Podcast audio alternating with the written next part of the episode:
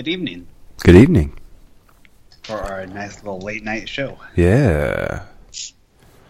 James. Hi, fellas. Hi, James. Hello. Hey there. Hold on, I'm gonna hang up. Okay. Yeah. I think you and me were both waiting for it. Yeah, I was surprised he said hello. I know. All right. All right. Welcome back. Thank you. Long time. Yeah. Long time, first time. Cool. How's your guys' uh, week been? Busy, busy. How's Yeah, that's what yours? it sounds like not as busy as yours, though still kind of hectic. That's right, because you were getting a show on its feet and things and stuff, right, James? Who? What? Me? I thought you were talking about Zach, and I was like, "What show is Zach Oh. doing?" Oh, Zach doesn't do Zach doesn't do shows. Not yet, at least. Give me another oh. six months. You're you're funny, James. Yeah. You're a little jokester. Yeah. Uh, so yeah, we. I mean, I didn't have much to do with Prelude to a Kiss, Uh, uh, but it did get on its feet, and there was a lot of last minute nonsense. So, because you know, my lovely wife did the costumes for it, right, right. and even though they're t- Are you still talking? in the show, yeah, I'm talking. Can you Oh hear me? no, you Oh, it stopped after even though. for about yeah for about ten seconds. Motherfucker, it's my my stupid What? Stop it. again. Really? Hello? What is going on here? I don't know. This is nonsense. Are you okay? Are you plugged in? Are you? Or, I'm fine. No, Okay. no plugging. I'm. I have like high ninety battery percent. okay, okay. Interesting. Just lose a signal. I I think that I need a new router. I think I've been saying that now for a couple months. That could be. Who's your provider? Xfinity, but it's an old modem or router, whatever the hell that thing is. Did you How get it? you had it? Yeah. A year and a half, maybe. But when Oh, they that- gave, they said it was already kind of a little old, and they were about to release a new one. But so Oh, okay. I was gonna But- say a year and a half doesn't seem like that long. No, it doesn't. right, I got mine from Xfinity two years ago, I think. what does yours look like? I don't know. It's kind of big. it's it's behind the TV. I don't I don't look at Ah, it very often. okay. It's, it's a black rectangular we had prism. one with like a like an angled top. Hmm. Man, just Have an angled top on it.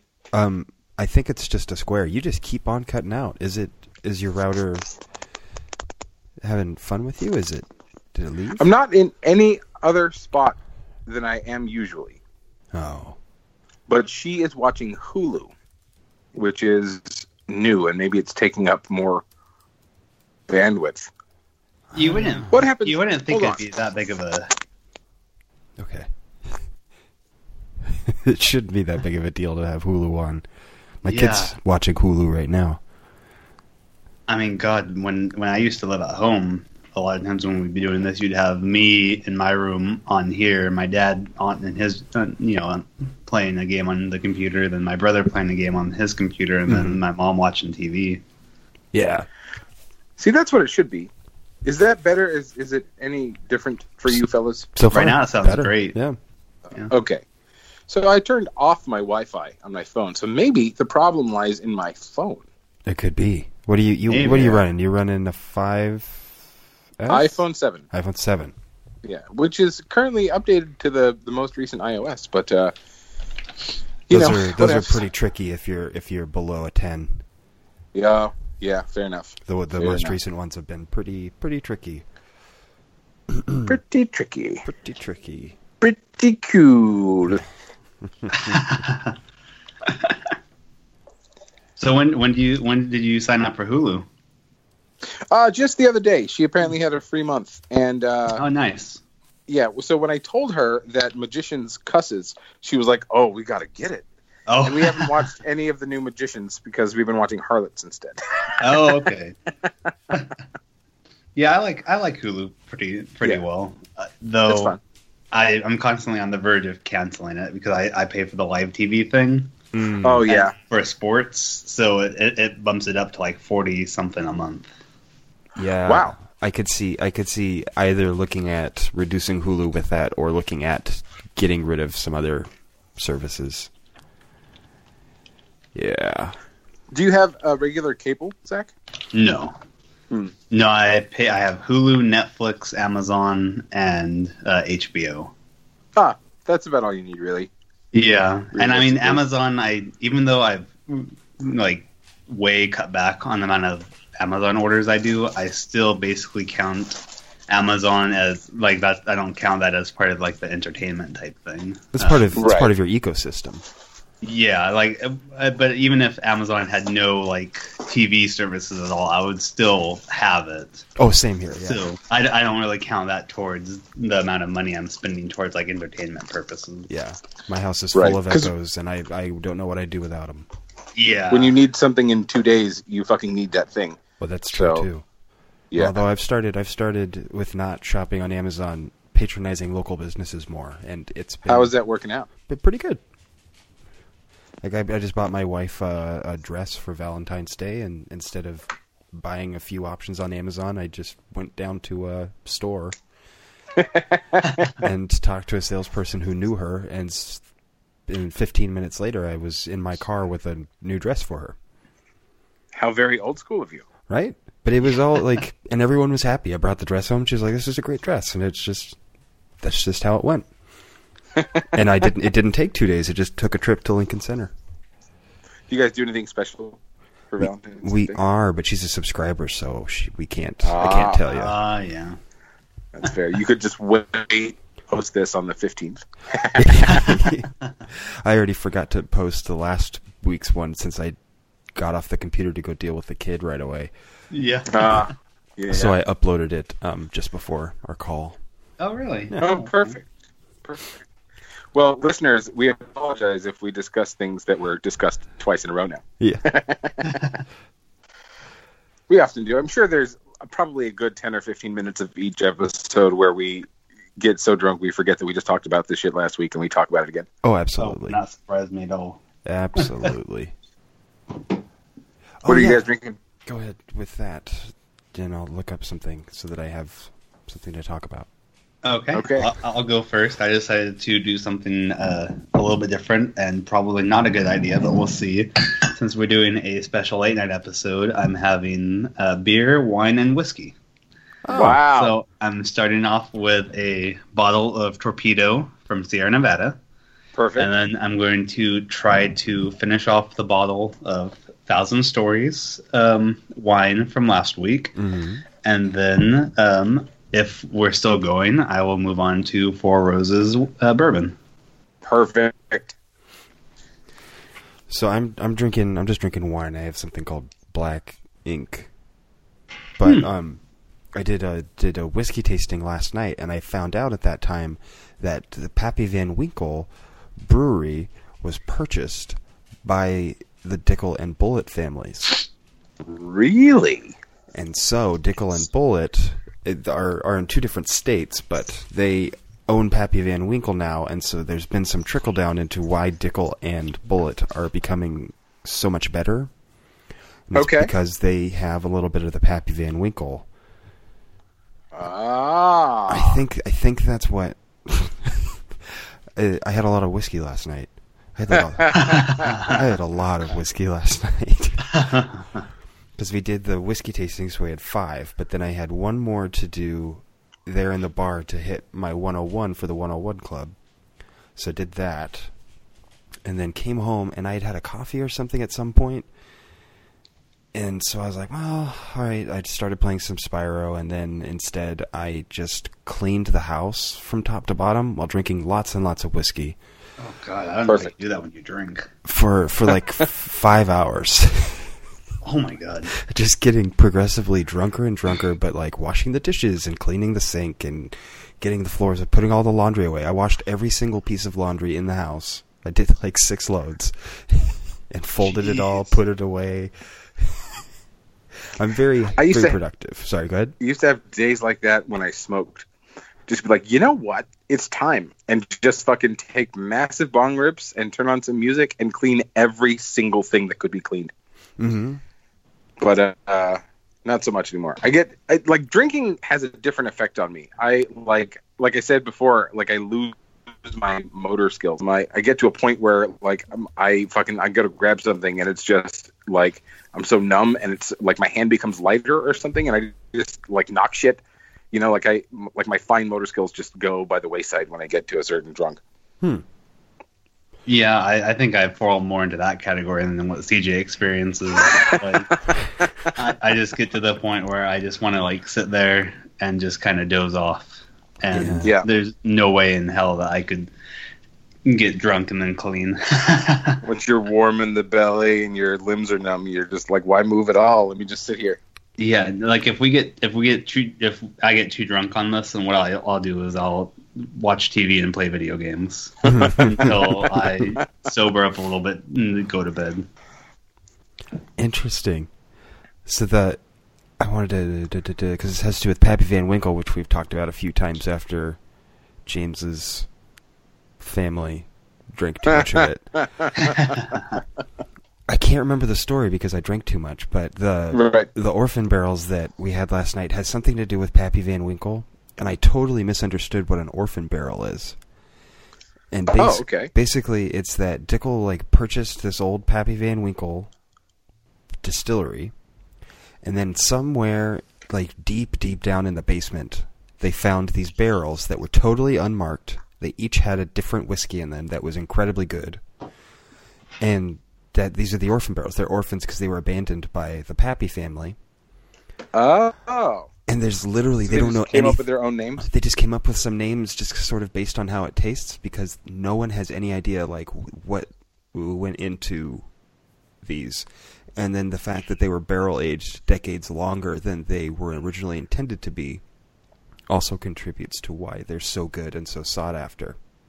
Whether or not that's true, that makes a great fucking story, and it makes Doesn't me it? want these whiskeys even more. They were really, really good. So I told my dad about the uh, the whiskey wall, and he goes like, we were talking about other stuff, and he like completely interrupted. He's like, "I will do that any time you want, son." like, yeah, let's, let's both get on the fucking wall. Yeah, any like, and it's with you being so close. Anytime your dad happens to stop by, be like, you know what? Let's go. Let's go Yeah. do one. Let's go have yeah, at least one. So apparently, all kinds of people are all wrapped up in who could have made the orphan barrels. It could be Buffalo Trace. It could be Sazerac. It could be. It could be Pappy. It's interesting. And there's n- just no way to tell. There's just no way to tell. It's just some old barrels. What if they were down there because they were fucking poisoned? Maybe that's why I was up and cleaning. Yeah, they were chock full of meth. Yeah. And that's why just nobody's telling anybody anything. Had the real stuff in it, the cocaine. Yeah. No, that's how that's how drinking goes for me, especially drinking whiskey. I just I'm ready to I'm ready to do. Man, It's funny. that's I just like inconceivable to me. I could easily see also being ready to fight. Like I'm just fucking ready. Like let's Oh, go. yeah. used to be used to be I had to stay away from certain whiskeys because certain whiskeys would be like I would just take anything the wrong way and be ready Yep. to just go at it with someone. Patty t- manager, caddy manager. Want to fight about it? No. yeah. You ever been in a fight? yeah. Couple Zach? couple few. I have not. It's very surprising, I know, but I have not. I did actually get into an altercation once at Showbiz with a drunk pregnant nun, but uh, I wouldn't necessarily call that a fight so much. That's what what is Oh, that? Was it val- was it not Valentine's? Was it Halloween? It was Halloween. Hmm. It was the first Rocky Horror Picture Show that we ever did.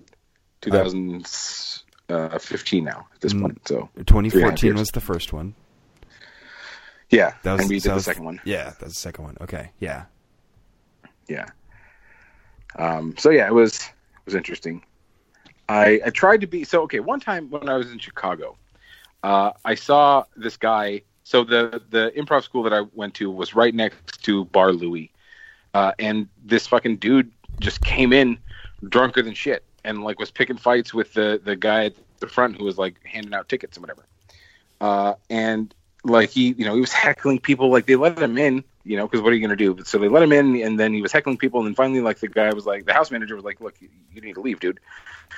Uh, and then this dude like headbutted the house manager and like started like an actual fist fight, like three, maybe two, two, three feet from where I was at, and I didn't know what the fuck to do. So like I tried pulling him apart, and then all of a sudden the bouncer from Bar Louie walks in the door, and like he's this big buff like bodybuilder dude, picks up this guy and just carries him outside.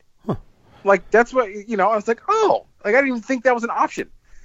You know, like I, I, I was strong enough. I could have picked up this dude, but I, I'm just sitting here trying to like, you know, like fight him back or whatever. And the guy was just like, nope, you're going outside. I was just like, huh, like that was like a game changer, right? So I fucking thought when the shit went down at Showbiz, I was like, yeah, I'm just gonna do this, and it did not turn out the same. Hmm.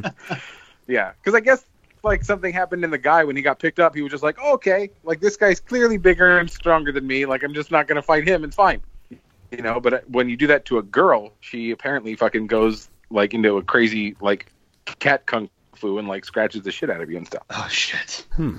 Yeah, it's fun. fucking yeah. It was a it was an experience to say the least. So this this like drunk nun, this chick was dressed as a pregnant nun and she was drunk and she walked in like she owned the place. We were striking the show. It was Halloween and it was the last show and we had done a midnight show, so it's actually like two o'clock in the morning, hmm. right? God damn. But we, we had to strike it, so whatever. So we're there striking, and she just walks in. The bar closed wherever she was at, and she just walked in and fucking. None of us knew any better to be like, "Hey, you don't belong here. You're not, you know." And Right. so uh, she she was just right in the way, and one of the people was like, "Hey, they're moving stuff," and she goes, "Yeah." And they were like, "No, like th- where you're standing, like they're moving stuff to where you are standing, so you need to move out of the way." And she goes, "Yep." And then Elizabeth like looked up, Elizabeth being the owner. She was like, "Hey, like this is a private establishment." And the lady goes, "Uh huh." and Oh then the lady bends over, like she's about to throw up, and she goes, "Oh!" And I was like, "Uh," and she goes, "It's coming, it's coming." And then she pops up and points to her stomach. Goes, huh? Huh? See? Get it? It's coming. Uh. And I'm like, okay, what the fuck? Like she's, you know, okay, clearly. And then Elizabeth is like, no, like I'm sorry, you need to leave. You know, at this point we had the entire walls of the stage completely raised, so it was just a raised platform. Like there was no wall standing, but the platform was still, you know, two and a half, three feet up off the ground. Um, and there's nails everywhere and like bunches of piles of wood and like it was just you know a huge mess. And Elizabeth is like, no, I'm sorry, you need to leave. Uh, and the she didn't do anything. And Elizabeth is like, okay, like we're gonna call 911, like you need to leave. And then the girl, like I kind of stepped to her and I was like, all right, let's let's go this way. And I pointed to the back door, and she literally leapt into my arms, but in attempting to tack to attack Elizabeth, like she like Oh my "Wow," God. and like jumped and So like then I made the decision like, okay, well I'm just gonna carry her out then. I was like, nope. And I, so I start walking and she goes, uh, I'm being uh, I'm being assaulted. I'm being assaulted. And I was like, you're not being assaulted. You're trespassing. It's time to leave. And she starts slapping the shit out of my face. Right. And meanwhile, I'm carrying a full grown woman dressed like a nun and just like probably 100 feet that I've got to carry her. So I just carry her outside. She's like scratching the shit out of me. And I was like, no, like you're done. Like it's time to go. And then like I put her down on the ground and she grabs my arm and goes to bite my arm. And I was like, nope. And I used my other hand and I pushed her down. Yeah. Mhm. I like I pushed her hard, you know, but like so she she went about three or four feet away from me on the ground, got up, ran at me again, and I'm like, meanwhile I'm blocking all of these like windmill slaps that she's doing, and Jenny comes outside and she's like, hey, fuck you, like you don't fucking hit my my husband or whatever. And then uh, this guy John uh, John Thiel. Uh, was like James, go inside, and I look over at him, and she fucking slaps me in the ear, and I was like, "I'll knock you the fuck out." and that, like and that was it like it was just like i wrestled this girl and i got slapped and scratched a bunch uh, and then Jeez. like it ended up taking like two girls like pinned her against the wall and then like they called the cops but i was uh that was the maddest that i've ever been and it was the closest to an actual fist fight that i ever got into and she honestly got the better of me like she she let me know what was what but uh, yeah. never ever told a girl i would knock her out before or since it was the only time Sounds like she deserved it. So. I used to uh, get real, real drunk with my friend George while he was getting high, and just we would hang around in his garage all the time, and that was that was what hanging in his garage was. We'd watch DVDs, and he would get high, and I would get drunk, and many times that ended up with like us wrestling each other on the ground or punching each other in the face or some just for Oh one reason God. or another. Just way too many times. One time I choked him until he started puking blood, and I was like, "Ah, that's what you get."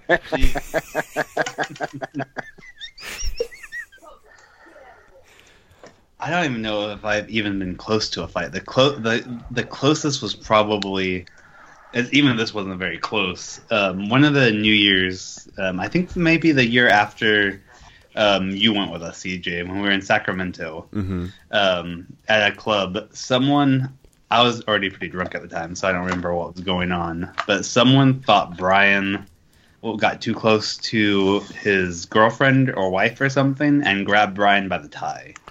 Huh. And so we were all about ready to throw down right there.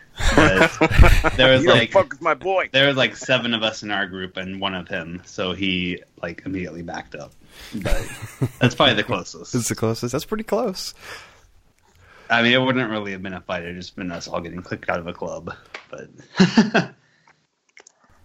Well, that's oh, I don't You punch a guy, that's a fight. yeah, I agree. Otherwise, you're intervening in somebody else's fight. But yeah, if you throw a punch, I think that's a fight. but like I said, I I was really drunk already at the point because that I think that was the time when we had like twenty shots worth of liquor Oh, uh, throughout the day. yeah. Uh, we started at like three p.m. and just kept going until like one in the morning. Those days sneak up on you. Oh, I, I would literally die if I tried that now. You just Like- you think everything's going fine because you're, oh, you know, I've just had a little, and it's spacing out over the day. But then by the time you get to like 10 p.m., it's like whoa, whoa.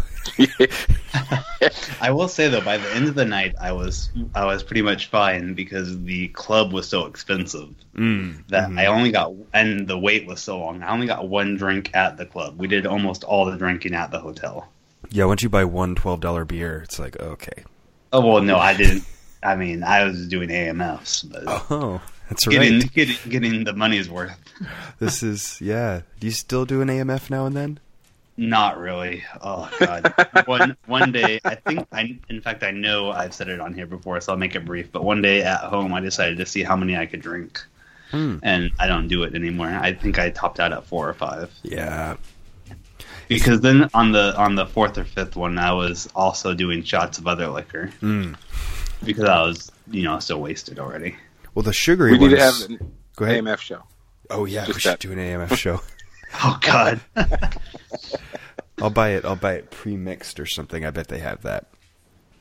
Hopefully. But those those those uh, sugary drinks are the ones that really put the hurting on you. Yeah. Oh, I was sick the entire day afterwards. I believe it. Yeah, the big I- the big saving grace for me just in my drinking life has been switching to chasing with water because just Mm. everything's great. Even during the whiskey tasting, I was drinking so much water that we were the only table that went through more than one pitcher of water, and I had to take like four bathroom breaks. just drowning the the whiskey. Of course, I've been hungover all day because I then came home and kept going. to drink. Yeah. So how do they structure the tasting? Um, you get so like course one because it's also food. It's pairing. So course one is he sort of passes it out. He sort of talks about what to expect about the finish and a little bit about the taste of it. And you get so like course one we had it with a piece of filet mignon Okay. cool. because the way that he had seasoned and cooked the filet mignon was really, really. It they just went, they went right together. It was it was a beautiful pairing. but yeah, basically it's just it's over the course of about an hour. We did five different shots and with whatever little thing we finished with a bread pudding that was so good. That just sounds good. Yeah. What else do we? I don't even remember what the other courses were. I know we started with filet mignon and we ended with bread pudding. Man, we could probably do one similarly on our own if we were that type of folks to have a whiskey tasting pairing party. Oh sure. Even with just very run of the mill whiskeys, it it brings them up another. Yeah. Let's see. So like whiskey. Oh, God, CJ has so many. Whiskey pairing. I'll put in my favorite Bulleit Rye, which I hear this year they're coming out with a very fancy Bulleit Rye. Really? Yes. Whiskey pairing Bulleit Rye food? Eat this bourbon and food pairings. Well, yeah, I bet you if with a little bit of research, I could uh, I could get some stuff together. so, like it says, Jim Beam here goes really well with chocolate cheesecake. Bulleit bourbon goes well with pork ribs. Okay, okay. Hmm. Maker's Mark with beef brisket.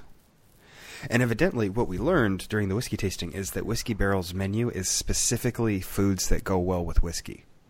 Okay. That makes sense, but not some, something I ever thought of. It's not something I thought of either. It's just, it was like, some of it's like, man, it's bar food because it's a lot of things that you just throw in a fryer and stuff.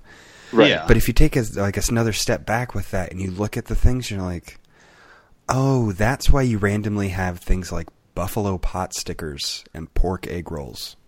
it's all American food, and then you have these random things on there. like the bacon bouquet, that's really good. If you just want to sip some whiskey and eat the bacon bouquet they have, it's very good. Have- wow. a That big is- bouquet. I've done that multiple times, not even realizing that they were intentionally paired together. I just keep thinking, like, man, this goes great. Yeah. yeah, Oh. super good. I tend to feel like I don't have that kind of forethought with a lot of the stuff. What kind of forethought do you mean? Well, just like because somebody at some point has sat down and been like, you know what? Like this hits these notes. This whiskey hits these notes on my tongue when I taste it. So what else hits these? Or is it that you want it to hit the opposite note so that you get a full, you know, flavor bouquet? So Like how does that how does that go? That would be what it is. This is something that my wife and I work really hard on whenever we make food. Is we talk Uh-huh. about like taking a tour of the tongue. Right. So like right. if you if you make something and because you want you want your meal if you have a bite of whatever you want it you want to taste it on the entirety of your tongue. right. So if you've got uh, what's an example? Like I made pork tonight.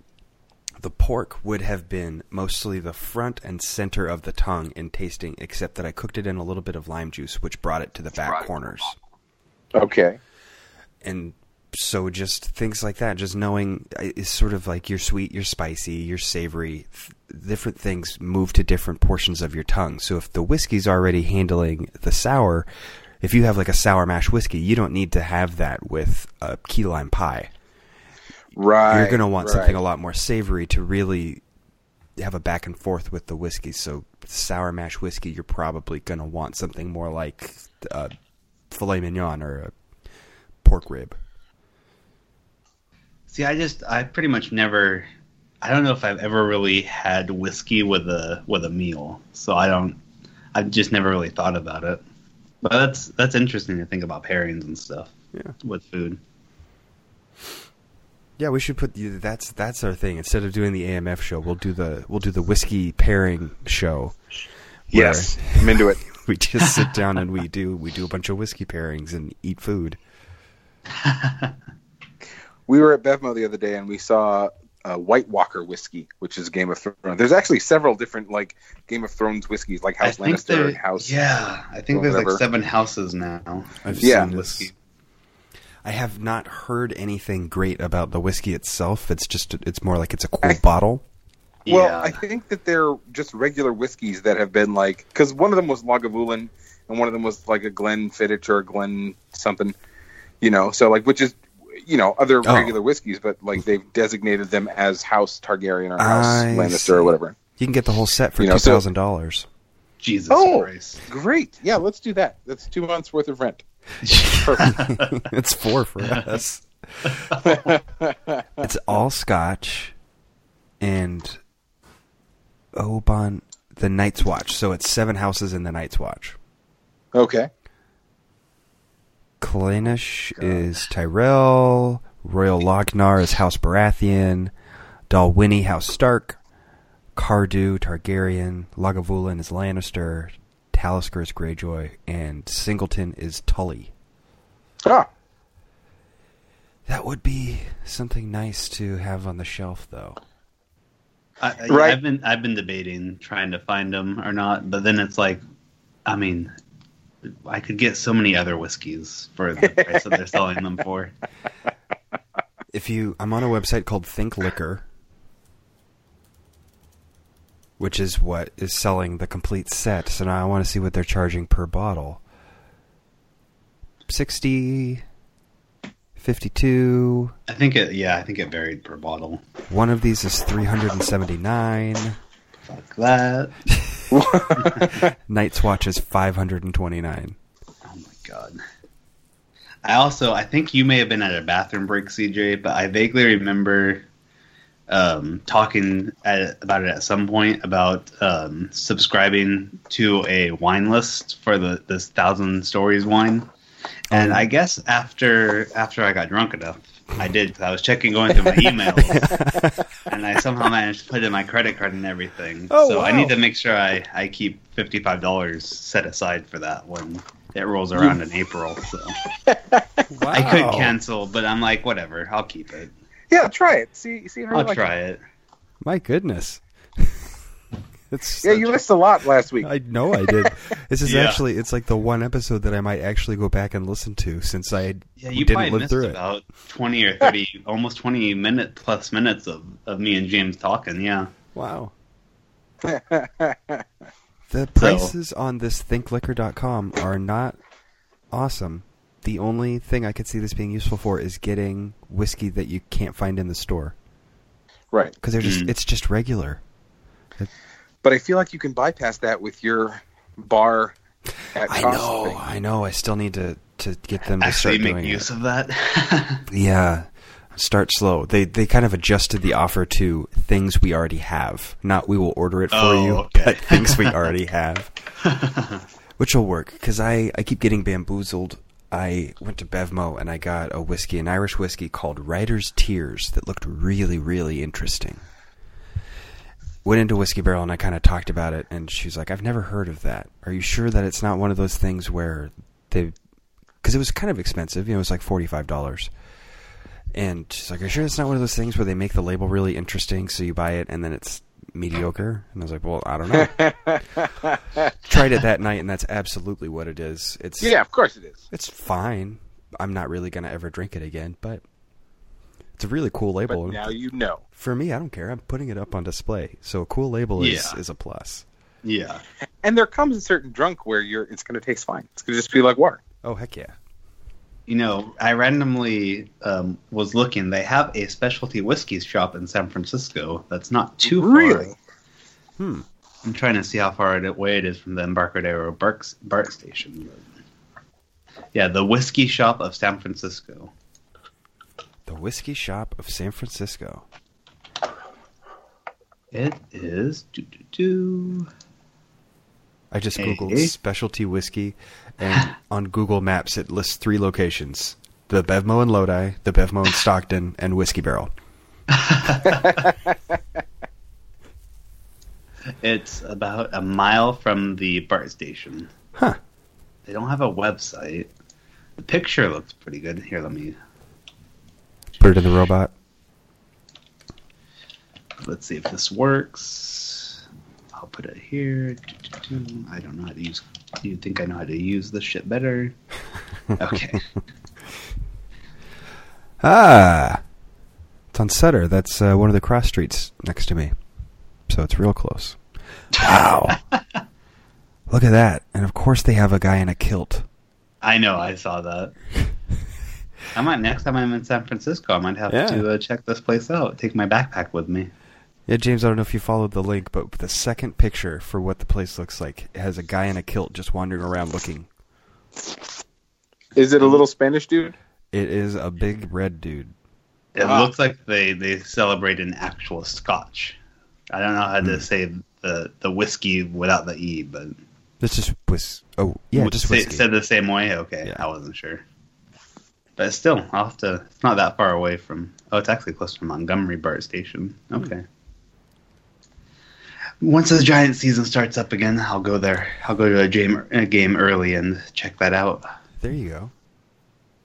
Uh, I went on the whiskey exchange and everything's listed in pounds sterling, so that's not going to be something I can. Spirited gifts. But Yeah, exactly. Someday I'll figure out some some mail service for receiving bottles of things that I want to use. well, you know, just get drunk enough, and maybe you'll decide to spontaneously do do one like I did. Done that. That's why I don't. I can't use Oh, okay. mediocre deals anymore. Because I would get drunk and just start ordering things. I'm excited. It's weird. I like after having received one uh, flavor box, I am excited for my next one. Even if it, it's just a fucking, it's three shots, Yeah. right? But I'm excited. I'm looking forward to when it comes in the mail because it's like, oh yay! Mm-hmm. You know, it's a surprise. Yeah. That's and good. like, if I ever see a bottle of Breckenridge and I want to spend fifty bucks on some whiskey, I'm gonna get it. Shit was delicious. Breckenridge. Let's see what Spirited Gifts has that for. Yeah. It's loading. The internet's slow today. Breckenridge bourbon is ninety nine dollars. Ah, okay. For only another seventy dollars, you could get it as a gift basket. Oh, what comes in the gift basket? I'm not sure, but they're both engravable. So which uh, which type of Breckenridge bourbon are you looking at? I'm just looking at regular, I guess. Okay, I, I don't know. I, was, I found another website. It it had like four different Oh, types. this one only listed one. Oh, okay. Uh, you can get like looks like nuts, fruit jellies. You can add cigars. I found a site called Bourbon, Scotch, and Beer. Also, Ah. since we're looking at online Sure. places. This is I, I think our listeners love this. We're we're They on the, absolutely- we're on the section of the show. We have to have at least a half hour every every episode of us. Let's just looking at the internet. Yeah. All right, I'm gonna take my first drink. Do it. oh, okay. Whew, I'm on my wine right now. there was a lot more wine than I thought. So Uh, I uh, there's not really a way for me to take the double shot out of a red plastic cup without it going in the beard. Ah, yeah, It's a thing that you have to prepare for. yeah. oh It's, god, it's one of those one of those shame shameful things. I need to I need to trim mine a bit. Your beard? Yeah. I don't I don't like dealing with it when when it gets longer than a certain point and it's at that point. What do you? Uh, how do you like? Walk me through your beard care regimen. Um I try to I normally um shampoo it a couple times a week at least. Um and then I um, use oil on it every day and then comb it. And that's pretty What, much it. what kind And of oil do you use? Uh shit, I have to look at that brand. It's in a white bottle from Target. Oh, nice. Beard, Yeah. Specifically for beards. Yeah, it's like a beard oil. beard oil is a beautiful thing when you get to a certain length. It's very It is. helpful. It's necessary, even one Oh. might say. God. It's kind of like a pomade where it's it it's just sort of encouraging your hairs to stay in line, but not forcing them. Right, and to participate. Yeah. Yeah, like if I go like on a walk um, on a day off in the morning and I take a shower late in the day and I'm like, oh, I can skip the beard, beard oil for today. By by even in the ni- even that night, like it just feels a lot different. Mhm. I hate it. I use sweet almond oil. Oh really? Yeah, just like for cooking. Huh? because I bought a big ass bottle of it on uh, Amazon a while ago, and it uh, it's great. Works fine. Smells nice. I like I walk around smelling kind of like a cookie. All right. Yeah, it goes in. Uh, it's nice and I mean it's just like an oil, you know. Yeah. But um, and I use like the like less than the size of a dime for my whole beard. Usually, sometimes Oh, yeah. I go as big as a quarter. But uh, When when my beard when my beard is of length, I use Jack Black because I got this great for Christmas one year. I got um, this Jack Black beard care set, and it's Oh, amazing. nice. It's the the beard shampoo I cannot recommend highly enough. But um, have I got have I talked to you guys about my my shower thing?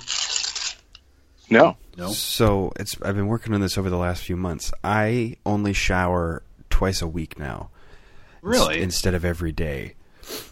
And how's uh, that working out for you? It's working out really well. There was some. It was a little rough right at the beginning, were like a little gross, but like I was getting kind of sores on my head and things like that, just because your body was used to one thing and now it's not getting that. Right. Yeah. But now it's, I mean, everything's great. On some days when I feel like I need it, I get in and I rinse, but I don't wash. And um, this goes with. Did you have I talked about how I don't use deodorant? Yes. Okay. I was going to ask. Did has that changed? No, has not. Oh, right. And I've given my wife, you know, carte blanche. If I stink, let me know. And even So far sometimes, not. so far not. Even sometimes, I'm like, hey, should I shower before this thing? Come smell my armpit. and she's like, yeah, no, you're good. I'm like, okay, Yeah. As long as you change your clothes every day, Yep. you know, and you don't sweat that. too much, because sweat only stinks when it dries and then gets re-sweaty. Yeah, even then, I haven't had that much issue with it. Depending on how sweaty I get. I mean, if it's July and I've been sweating all day, I need to. I very much need to go rinse off. That's that's non-negotiable. Yeah. Yeah, but I'm, I'm, uh, that no shower I'm life. jealous. I'm envious, but I'm not going to attempt it. yeah, it was something where I was gonna just give up and go back to showering every single day if it needed to happen. That was fine. But I have I have lessened the amount. So like I shower probably three times a week, maybe four, Oh my god. maybe sometimes two, like anywhere from two to four. I, but I don't shower every day. Um, but I wear deodorant every day because otherwise I do. Like I'm not uh, I'm not as fortunate as you are. It uh, like I can smell me, and I'm, I'm like if I can smell me, then everybody else can smell me too. oh yeah, totally. I kind of like the way that it smells, but it's a smell, and Yeah. I, you know I'd much rather just not not cross that road if I don't have to. I I pretty much shower every every day. I don't always like I don't like do my like actually do my hair and stuff every day, but I at least use body wash every day. Yeah, I mean, I know, it, just, it just feels I don't know. Yeah, No. I probably shouldn't because it's it's wasteful, but it just feels good. No, I'm right there. Especially during during the winter. Oh God, I don't turn the heater on. My feet are so cold in the morning. The shower is like heaven. Oh, yeah, exactly, exactly. I have to do a lot of tricks for myself because I'm not good at changing my clothes when it's very cold in the house. Oh, It's I'm really bad at it, and I have been since I was a kid. So like, I cannot go to bed wearing a t-shirt because I will want to wear that t-shirt for that day. Ah, yeah. So like, I'll put on my gross sleepy time sweatshirt, and I have to take off the shirt first and just sleep in the sweatshirt because I'm not leaving the house in the sweatshirt. so do you normally sleep with a shirt on then? Um, in the winter, yeah. In the summer, Oh, probably okay. not. It all depends on how I'm feeling at the time. But the winter, I'm Okay, no, that's fair. yeah. Winter, it's like basketball shorts, maybe a sweatshirt. Lately, last couple weeks, it's just been basketball shorts and a t-shirt. Oh, I can't sleep in a shirt. I feel like I'm being strangled. Yeah, I, I I'm pretty much right there with you, James. Even during the winter, huh? Correct. And No. and I even during the dead ass cold winter, I have to stick my feet out of the blankets at some point. I have to oh at least be Oh, my able to. God, I don't even know how. Oh God. Okay, I was with you on the. Well, I can't sleep in Because then- socks. That's that much is I- true. yeah. I can't fair. either. Yeah. You get the weird little like hair cramps on the top of your feet if you you know. Even if I fall asleep Yeah. with socks, I wake up and the socks are just like somewhere under the covers because my Yep. sleeping self kicked them off. Yeah. Yep. Yeah, exactly. You dig your toes in and are just like, nope, get off me, sock. Yeah, but you so you stick them out, huh? You, and you just like to sleep Some- with your yeah, socks out? sometimes. Well, not not the full night, but like if like that's the quickest way for me to cool down, Mm. right? Like if I get too hot under the covers, because I like to have a blanket on, or not a blanket even necessarily. I'll lately I've been just doing a sheet and a like we have. So okay, we have a, a duvet cover that is it's got like an outside wrapping for a blanket. Does that make sense? Yes. Right? It's like a, it's like a case that has like buttons down one side, and you It's shove a your case that in it. you would put a comforter in if you were doing that, but so you just have the comforter cover. correct, and she's got the comforter. Oh, okay. Um, and so yeah, we, we have them separate, and I have just like it's like essentially a heavy sheet. Exactly. Yeah. Um, You know, because I like to have the weight, and that there's something about the the deadening of the the wind sensation that you feel because I need to have air moving, right? Hmm. But so like my face feels the air moving, and then if I get too hot, I stick my feet out for a little bit, and then they get too cold, and then it's really nice to just pull them back into the blankets and just be like, oh yeah, that's right. Mm-hmm. That's what that means. But yeah, most of the time they're they're out at some point during the night, not necessarily for the whole night, but some, Oh. but for a good portion of it. See if my I just feet, offended Zach to this core. What? if if I did that, my feet would get so icy it would take an hour to warm them back up, and I'd be Ah, like yeah. a whole hour like rubbing them against my like. I would have to take turns because sometimes I'll. I just don't like socks on very much, and so normally Yeah. I force myself to wear them until I go to bed.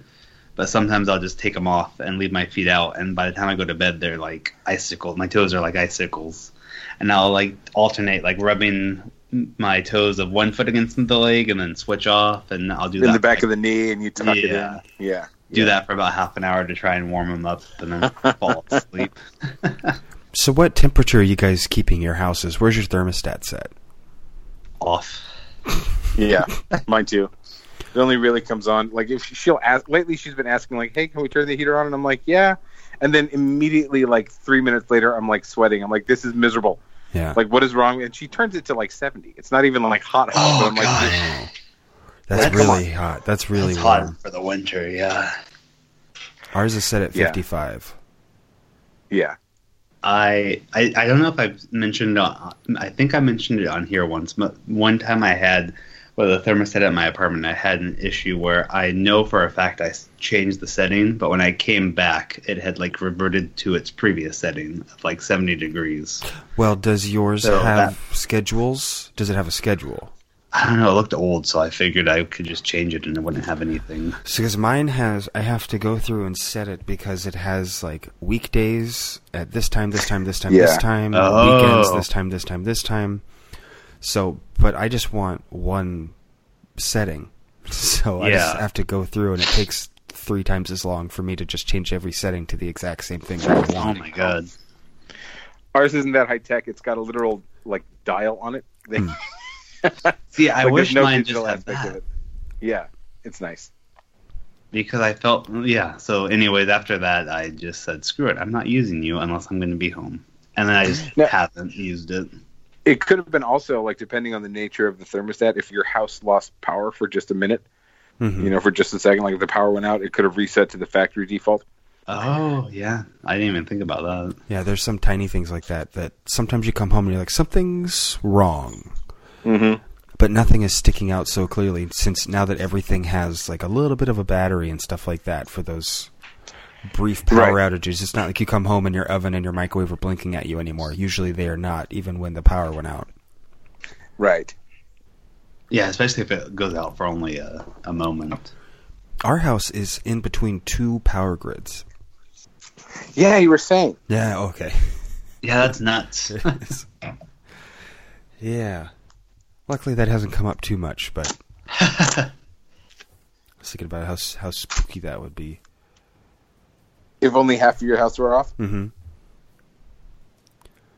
Because I guess my my mom, like I probably said before, my mom who lived here before told me that because she was like, the first time it happened, I was like, who is outside slowly cutting my power? I didn't even think about it from that aspect. Yeah, that would be. What do they Ooh. want? yeah, they want to freak me out. Mm-hmm. and it's working. Hoo-wee. So I watched the Ted Bundy tapes documentary on Netflix. Oh, Have how you guys is seen it? this? It's little. fucking fascinating and scary. I've been meaning to watch it. I just haven't yet. Like, like it's scary to the point that like how could this have actually happened in real life? Mm-hmm. You know what I mean? And I mean, Yeah. obviously, like it takes it happening once before people are like, "Hey, like this is some shit that we need to be prepared for." But like they they go out, they talk about how like the term serial killer didn't exist before. Right. You know, like at the time that they were dealing with this, like, like that wasn't just a term in people's like vocabulary. Wasn't there that other show where it was like from the police perspective and they were it was basically when they discovered there was such a thing as serial killers and they even had to name it? Oh, maybe that's interesting. I don't remember what that was. Because there's like a scene in that where they even have to. They're coming up with what the term is going to be, and they eventually land on serial killer. Etymology and definition. S- FBI Special Agent Robert Ressler.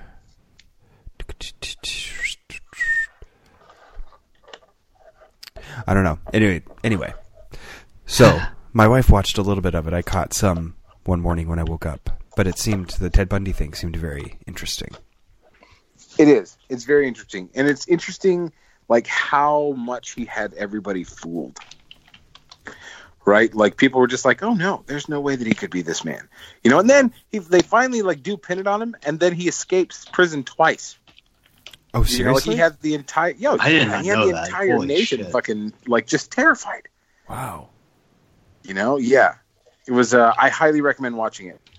You guys and to our listeners, like if you haven't seen it, like just give it a shot. It's fucking, it's eye opening too. Mindhunter. you know, so and like that's what I was oh, thinking. of, Mindhunter, was Mindhunter. Mindhunter. Oh, okay. I see that on there. I haven't actually watched it. It's, it's interesting. It's it's two FBI agents who are trying to figure out what the hell a serial killer is. Huh? Huh? It's Ted Bundy. It's Ted Bundy. Now I got to go back to the Ted Bundy page and read read up on Ted Bundy. Holy and remember which one he is. I never knew that he escaped. Yeah. insane. Yeah. Like in broad daylight, and like so to hear. him Yeah, talk I'm I'm kind of reading reading Yeah. about it a little bit. he like prepared for it. Like he would jump off of the top bunk of his, his cell, you know, and just to like strengthen his legs to land. And then he was in the library one time because they let him just roam free with no shackles. Like there was a guard watching him, but Mhm. he fucking just jumped out the window and ran off into the mountains. Yeah. Holy shit. Huh. Oh, he's the guy who was he was screwing the dead bodies. Well, yeah, but you didn't find that out until after the fact. Okay. And was he the did he kill his mom?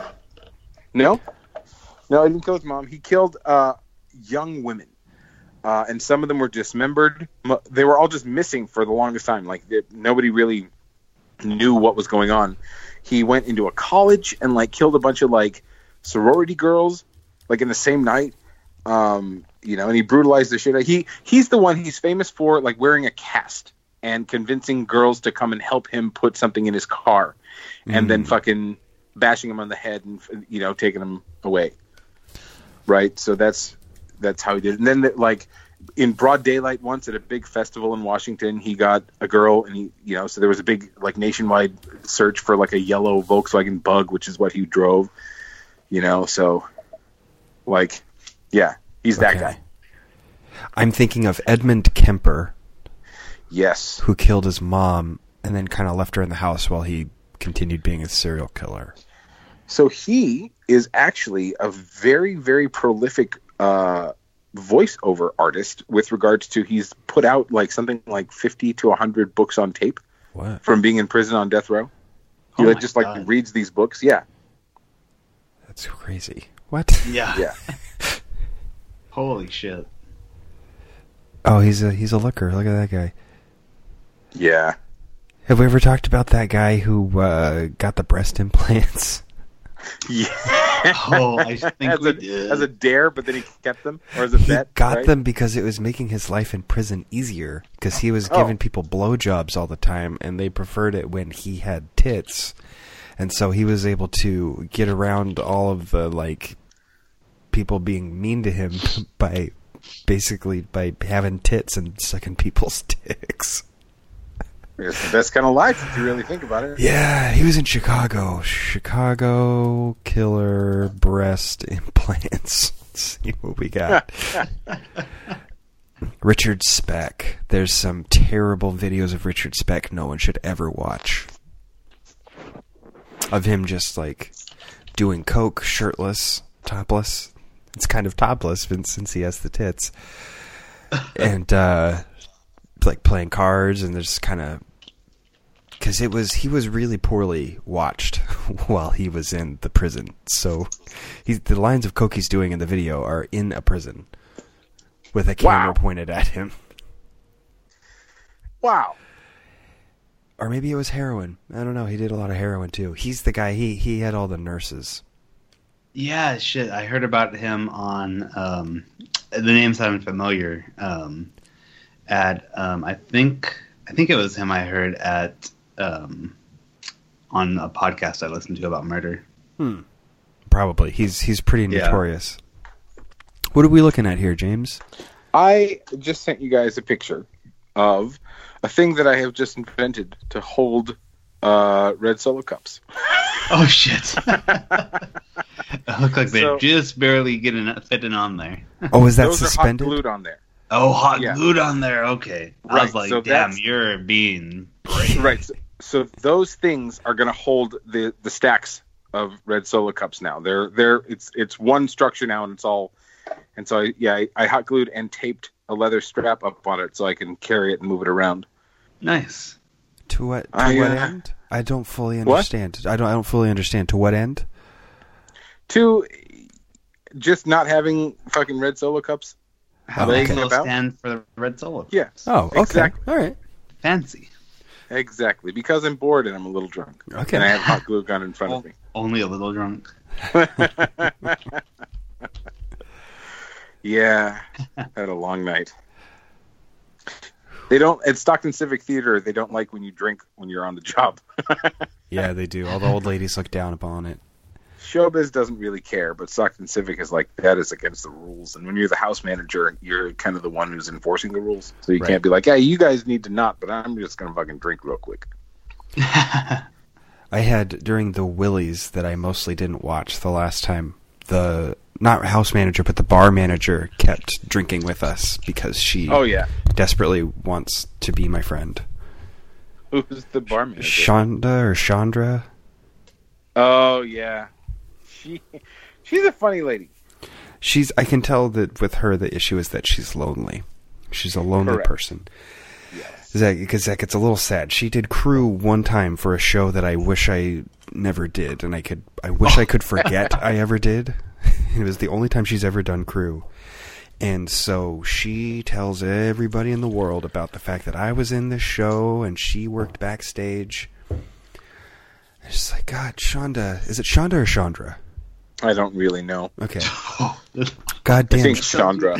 yeah. That tells you all you need to know. Holy crap. Yeah, But it's there- one of those two. it's like Shaw, you gotta you gotta stop telling people about the show I did at Yeah. this point like four years ago. And you've got to move past these things. Please, please move past it.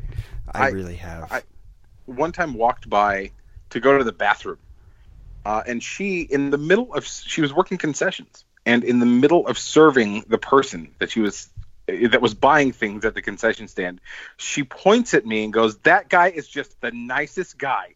He's great." And I was like, Oh lord. She's a sweet lady. you. She's a sweet Yeah, lady, she and she has nothing but, But, good like, intentions. But it's just really clear that she doesn't have a lot of family or friends around, and over social interaction. and this is her way of like being social and having family and friends, and she just she just pushes a lot. Yeah. So at the Prelude opening, um, so there's a lady, a lady and her husband that are often that are they frequent all shows at The Frasers. Stockton Civic. Yes, correct. So Laura Frazier has face blindness. Yes. She like fully, like legitimately has like a condition that prevents her from recognizing people. And she Right. also has trouble with remembering names. Correct.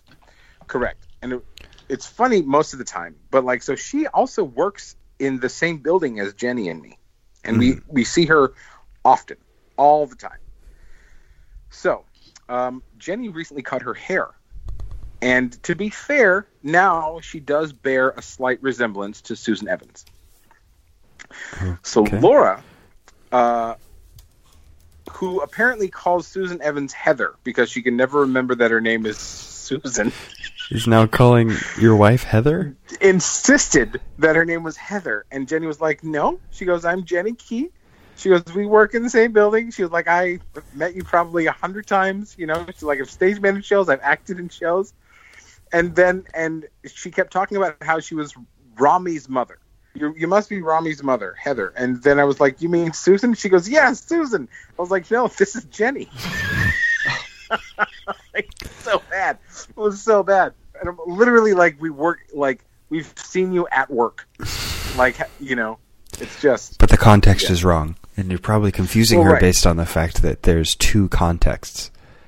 right, right. It took her like a year of me working on the same floor as her, like 20 feet away from her, before she realized that I was me Mhm. and that she had also seen me at the theater. Right. And then so now she she knows me. and She's like, "Hey James, you know how you doing?" And that, but she also consequently insists that Martin Lehman is James Key whenever Yes. she sees him. so it's like that level of, of face blindness. Like, "Hey James," and he's like, "No, uh, like I'm Martin. Like we've spoken." yeah, Zach.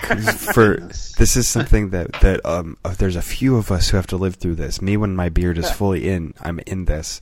Where the people who know of us enough but don't know of us that well confuse me, James Key, Martin Lehman, Sean Picardo, Joaquin, Holy and hell! And Rich Matheson. and Rich Matheson. That's right. It's Yeah. it's like the six of us because if you line us all up, you can get from one to the other, and there's enough similarities. right. So like, if you have you all lined up as six, yeah, Yes. like Maybe- there's like a gradient almost. I'd be curious to see if that continues to happen now that you're like you've lost your little bit of pudge that you had. yeah, know. it'll be interesting. So like it, like on the spectrum, it goes Joaquin is on one far end, and then there's me, and then Sean Picardo, and then it goes to you, Rich, and Martin. And I, ca- Yeah. I can't quite get that order right. Well, it's because it's never the same. Right. We all fluctuate enough to we one of the days we could be bigger than the other two, and then vice versa. But you line us all up, and it's like you could see it. We're yeah, all around six feet tall, and we have beards, and right. And, a little bit of a belly. and a little bit of belly. We're white, Uh-huh. the same rough color of skin. Yep. Somebody called me Dennis the other day, oh, and I was like, "No," like they were like Dennis, and I, you know, didn't even think that they were talking to me, and they were Right. like, "Dennis, hey, Dennis," and I was like, "Me? No, no, I'm James." yeah. Dennis, Dennis doesn't get to join our group. He doesn't get to get in the lineup. He's uh, not without a step stool. Not without us. Sorry if you're Yeah. listening, Dennis. That was a Yeah. mean thing. He knows. Yeah. He knows what I'm saying. Yeah, Zach, this is my boss, and I think he's five six, maybe. Maybe on a good day. He's Oh. stretched out a little bit. Yeah, Ah, yeah. he's he's an interesting guy. I, it's I have yet to go out to lunch with him, but now I am not avoiding it. I've let him buy me lunch. Oh, But, hey, that's um, nice.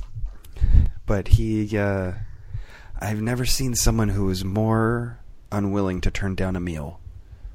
Oh.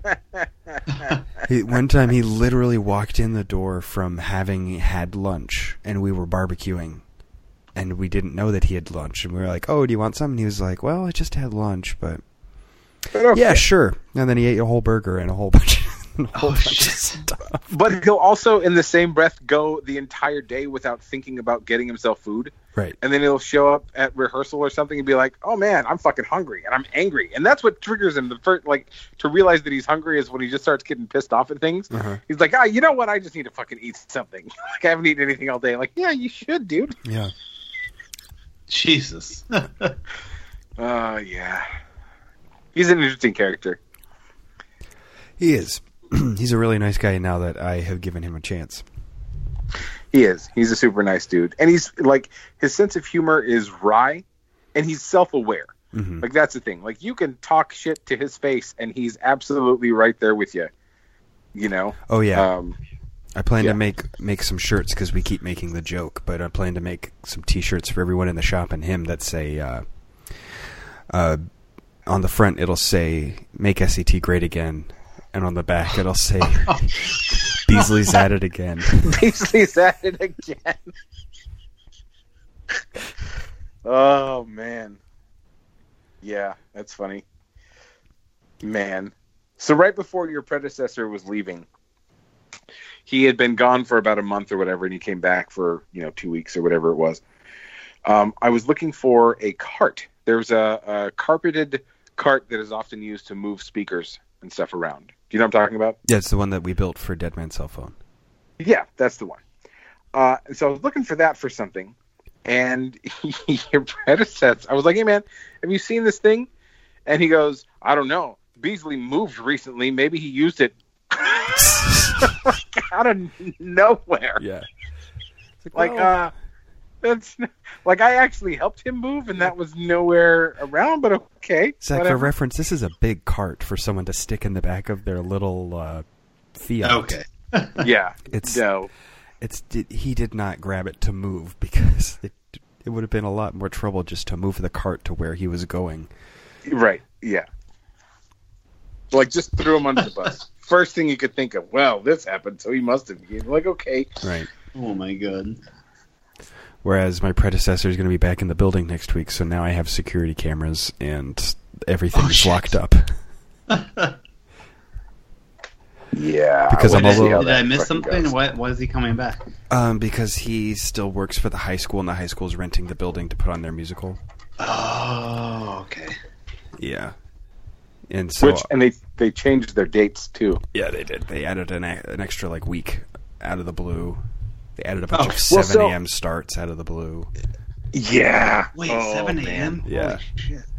There's some days where they're going to be there from 7 a.m. until 10 p.m. Oh my god. yeah. Dennis was like, I can do 8 a.m. at the earliest. He's like, and that's having somebody come in on their day off. Because Yeah. Val's not going to fucking do that shit. Yep. No, exactly. So, yeah. But I'm a little tired of going around the shop and being like, I'm sure we had this tool. And Right. it's just nowhere to be found, and we've cleaned the entire shop. It's like, well, okay, we know where it went. Zach, have you ever seen the SCT shop? Um, I don't know. I've been there one time to help out, taking wood, Yeah, like, that's right. carrying wood around. But Yes, just the shop, shop. just that area. Okay. Yeah, with the roll-up door. You should come, Okay, you yeah. should come see it again soon because it's it's very different. Is it like actually somewhat like organized now? It's very it's organized within an inch of its life. okay. You can walk around on the floor. it's very nice. Have you seen it, James, in the last couple days? No. Val and I took down those twelve foot tall brown shelves Oh, wow. and destroyed them, and uh, and that's where ladders go now. Okay. I was And- going to say, what's in its place? It's- and what are you doing with all the wood and shit that's, that was there? The wood uh, that the that the shelves were made of. Oh, you're talking about like in the corner by the door. Yes. Oh. Well, then what's where the ladders were? Um, room to put flats away. Room for activities? yeah. I just remember when I was there that one time helping out. Um, it was like halfway through, we were starting like starting to run out of places to put things, and I was just like, "Holy hell! How how did all this stuff get stored before?" And that was Zach. I, I had done fifty percent of the redo of the shop at that point. Oh my god! It was a lot worse before you even saw it.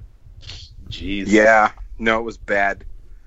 It was like like a hoarder's nest that also semi functioned as a shop. Mhm. Semi. Yeah. So we're uh, after he- he comes in for the next month for a while. We're going to be doing things like taking down all the little souvenirs he put up on the wall for things that he did and throwing them away. But it feels a little aggressive to do it before he Right comes back. yeah. it's like two months after he left. you could put it all in a box and just be like, "Here, man, we were thinking of you." No, we're talking about like a four foot by eight foot sign and stuff. It's, Yeah, I know. No, I know. Know exactly what you're talking about. Break it up in pieces and say, "Here, man, we were thinking of you." Oh yeah, here, buddy. I told because when this dude left, he emptied out a tub of screws and left the empty tub Mhm. and just took all the screws with him. hmm Right, and did, fucking Dennis had a hard time with it. He was like, he took the screws. He fucking took the screw. Like, what the hell? Yeah. And so he I sounds like a real Dennis, piece of work. Oh I yeah. told, told Dennis the other day you should just leave an empty screw bucket there, like with no screws. Well, we're And just be locking. like, yeah, man, but We're locking up all the screws, so we should Yeah. lock up all the screws, but leave out one empty screw bucket. correct. That's yes, an you should. amazing idea. Oh. oh. Oh man. Oh That's man, fun. so passive aggressive. Yeah, but I've added locks and doors to all kinds of places for when they come in and when they're like, "What?" When he specifically is like, "What? Why can't I get into this?" It's just because I, there's no evidence or anything. I can't be like, "Cause you stole everything." I right. have to just well, just say, because man, we lock stuff up now. Well, no, I have to say, like, well, a lot of stuff has been going missing over the last couple months, so we just wanted to make sure we we stopped that. Yeah. just to sort of like a wink and a nudge to be like, I know you fucking stole half the shop, so don't Yeah. don't come crying to me about how you can't come steal more things. Right. Well, that belonged to us. All right, show me a receipt, and uh, be happy to let you use it.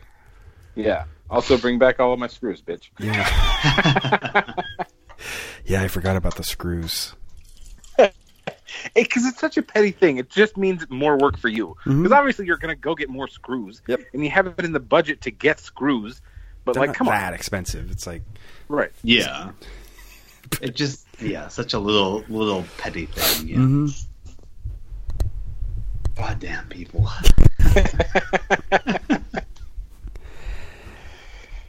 yeah. That's how it goes, though. I so Craig out of the blue the other day was like, James, I'm so excited that you're in charge of the warehouse now. Oh, And I uh, was, I was what? okay, go ahead. I was like, uh, I'm thinking to myself, like, buddy, like you're kind of part of the problem. But anyways, so I was what I told him, I was like, look, like I'm not the decider of what gets kept. I was like, but I am the organizer of the stuff that we have kept. Mhm. Right after after we have that whole fucking cleanup thing and, and fucking garage sale or whatever we decide to do with it, like then I will organize that shit. But until then, it's kind of, you know, it's a group effort to decide what gets tossed and what gets kept. Yeah, there's no point. We're gonna be doing a work day at some point. I want to get the okay from the office to get the um, to get a big old dumpster, Yeah, and then we're gonna have to go out there and just take apart all the stupid set pieces he was saving that are useless yep, Oh no. and throw them away. Like Zach, he kept. There was this one show where he was told and he agreed to take apart everything, and Yeah. instead he packed it all up and put it at the warehouse. And so now it's all this. It's this all these set pieces that no one even liked when they were in this show because they were wrong for the show. Oh my god. Have they been were wrong for any show. Yeah, they They were it- wrong for any show. Unless you're doing exist ever. Star Trek the musical, they didn't look right, right. or you have a cast full of giants. Yeah, There's no reason to have any of this furniture. and he kept all of it and it's all in the way and it's all stuff where like even when we get it apart there's nothing usable on there it's all going Right. in the garbage There's a dragon that sits. What is it? 13 feet high. something like that yeah that Uh, that is leaving and that's just getting dropped in front of the other people's warehouse Right. So and and so even to the point where they at one point, so the dragon was used for Shrek originally. yeah in And then- 2013 Right. And then they did Shrek Junior pretty recently, Mhm. and it was it was brought up again. They were like, "Oh, you're going to be able to reuse the dragon," and he was like, "Oh yeah, but I got to change this and this and this and this and this, and basically rebuild a fucking dragon yeah in order to use it." It's like, why are you even like? Yes, it's a cool thing. Take a picture of it, frame it, move on. Mhm. You know, thank it for its service, and fucking get it out of here. yeah because we work exactly we work in an industry where if you get real sentimental about holding on to things like that you're doing another show every two months so you're gonna Yeah, right. really have a whole lot of stuff on your hands Yeah, that's what it kind of sounded like. I mean, just from listening to you, you guys do so many shows. It's like you'd think after every show, you'd almost have to just tear everything down and start over. Yeah, I you mean, can't. There's no room for sentimentality. If there's something really small Right. that you think is really, really cool, it, occasionally it's okay, especially if it's something that meant a lot to you. Uh, occasionally, yes, but But you keep it at your own house. Oh heck you yeah! know? You know? Now i on the other hand i do think that it's important to chronicle the building of things that are that like specialty you know the the special items like because if you ever need to do something like that again chronicling it will let you know how you fucked up the first time and what to do better the second time and what kind of materials to use and that sort of thing. Plus it can be helpful for somebody else hmm right? Like the the process to me is important and i can see like like preserving the process but the actual product fucking get rid of that shit hmm This is why I have an Instagram. exactly exactly Throw everything away, and I have a nice little picture. right right Unless I think it's bad. I thought the Annie set was very bad, so I just took a picture of one thing, and I was like, "Uh, someone Well, else's you- design, but I got to build Look. it. Here we go." you yeah and you came in halfway through and Mhm. you kind of were like he the one task that he was set before he had to leave, like he did completely wrong. Yes. Like there was no way to make it look fucking okay. Like there was no way to hide that seam in the middle of it. Yeah. You know, like you could have layered it and you could have like put like little buildings in front of like it, there was other ways that it could have been done that it would have been cool Mhm. and executed well, but he kind of set you up to fail that way. Yep. That's why my Annie picture is very. It's like, uh, um, Annie. Anyway, Yeah. let's move on. right. It's only here for a month. Let's go. This current set, though, is very nice. It's very solid and it's very, uh, and I appreciate the projection in the back. But it's it doesn't like bash you over the head with like, hey, we're using a projection. Oh yeah, that's not important. It was just that was actually more like a time saver. Like, uh, we don't want to paint Paris. Let's just Right. turn on a computer every night and put up a picture of Paris. I found exactly. Z- Zach, it's set in the 30s, like 32 or so in Paris. So I found this really, really rare colorized picture of the Paris skyline from the 30s. Really? Oh, boom! There we go. Yeah. Well done. That's awesome. Yeah. Jeez, I don't know how you'd find that. Have you seen the show yet? No, I don't plan to.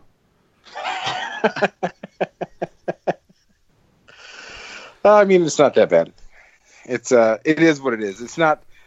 I mean, the show in and of itself is not written like you know, it's not a masterpiece show, but it's executed pretty well. Thanks in large part to your set. Yeah, I uh, just don't. I don't care. I don't like to watch You mean theater very You're not going to spend the entire day at the theater tomorrow before you have to strike the set that you've built? No, I'm going to a Super Bowl party. I'm not a Oh. nerd. Come on. Damn, man. I was hoping I could call you a nerd. Yeah, too bad. Sorry, ah, buddy. Oh, shit. you can call me one. I didn't even know the Super Bowl was tomorrow. Oh, You're you're only slightly worse than me. only slightly. I, I knew it was tomorrow, but I'm doing laundry anyways. I even know who's playing. Oh shit! Who is playing? It's Patriots and someone else. the, that's right, the Patriots. And I used to know the answer to this. It's not the Rams. it's shit. the Rams or the Chargers. I don't know which. Then it's the. Then it has to be the Rams. I don't know. Ah, let see, me I let me got Google all- it. I got all high and mighty. Okay, you just edit the episode. Edit it. no, it's Rams. I was right. Okay. Yeah. Yeah. See, you were right. There we go. And I I know that everyone hates Tom Brady. Yeah. Why? Is he a Um, bastard? Tell me. Pretend I don't know anything about football. from what I hear, basically it's that, just that he's too good and he wins too much. He Oh. wins too much, and yeah, I don't want to say anything else. you don't want to jinx it? It, well, no, it, it would be like libel or slander. I don't know what. because he's one of our 13 listeners. yeah. you know that. He emails me all the time. I know he was part of Deflategate. Oh, that's right. I vaguely remember that bullshit. He's a good-looking guy. I think it's a lot of jealousy, honestly, with Tom Brady. I think that's like ninety percent of the. That's why I people think there was like the a rumor a while back that like uh like he like was okay with Donald Trump or something. I don't know. Oh, Oh. that's the worst thing that anybody could be these days. Jesus. Yeah. So yeah, but like I said, I don't. I don't Was he okay with Donald Trump, or was he okay in Donald Trump's book? see that I, I don't pay enough attention to football to know. See, let's see. I'm on his Wikipedia page, and there's a section for politics. So let's see. Oh shit. He is a friend of President Donald Trump. Oh, okay. So see, I was slightly on on on base with that. You were. Trump said he received a call from Brady, and Brady told him, "Donald, I support you. You're my friend, and I voted for you." Okay, so I feel justified in wanting him to lose. Did Tom Brady say this, or did Donald Trump say This is Donald Trump quoting Tom Brady. To be Ah. fair, Uh, Yeah. And we all know his yeah. and there all know his was brain is about. there was a like a MAGA hat cheese. photographed in Brady's locker, though. Oh, Ah. But one of his teammates could have easily put that in there as a joke or a prank. That's true. You never yeah, know. that is true. There is one. There's one guy at Whiskey Barrel who rolls in every single time he's in there. He rolls in with his MAGA hat, Oh god.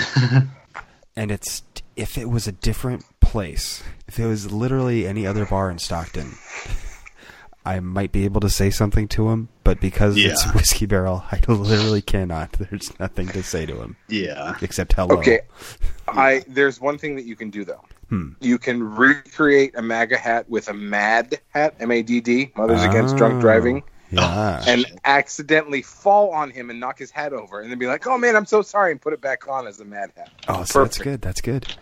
I just don't want to. I don't want to be the Russian guy in the Irish pub that I think I told you guys about. Maybe I don't know. when we were in Ireland, when we were in the small town in Ireland, the first night we were there, we went to the only pub in town, and there was this Russian guy sitting at the bar who heard from us ordering our beers that we were American. And Uh-huh. then he proceeded to spend the next hour that he was there and we were there talking very, very loudly to everyone else at the bar about how terrible Americans and all of America is. Oh shit. Jesus Christ. and looking over at us a lot. And then the moment he left, it was like the rest of the pub collapsed on us, apologizing for him. like we're so sorry. Yeah, that must that how would it be so embarrassing? Well, you know what was embarrassing was being an American in Europe during the d- era of Donald Trump. Well, yeah, that too. Yeah, I would have been like mortified to to like let on. It was- obviously with with accent and all that they would know, but Yeah. yeah, still. How did you not look over at him and say "Nosvidanya" as you take your shot of whiskey? Nazdrovya. exactly. Just just say no, no, no. I'm from California. Ex- no, I that was mostly people don't really know what those things are. Especially if you're a Yeah, I Russian so. transplant to Ireland, he's not keeping track of which states are which. no, we're Yeah, all I- Donald Trump to him. Yeah, Yeah. That, that's that's me being California centric, Mhm. thinking other people know about us. Exactly. That would work in Canada probably. Yeah. Oh yeah, They'd I, like- I can almost guarantee it would work in Canada. Yeah, Yeah. Oh no, you're not American. You're Californian. yeah. Yes, correct. Exactly. Because that is that is absolutely a uh, an argument. right.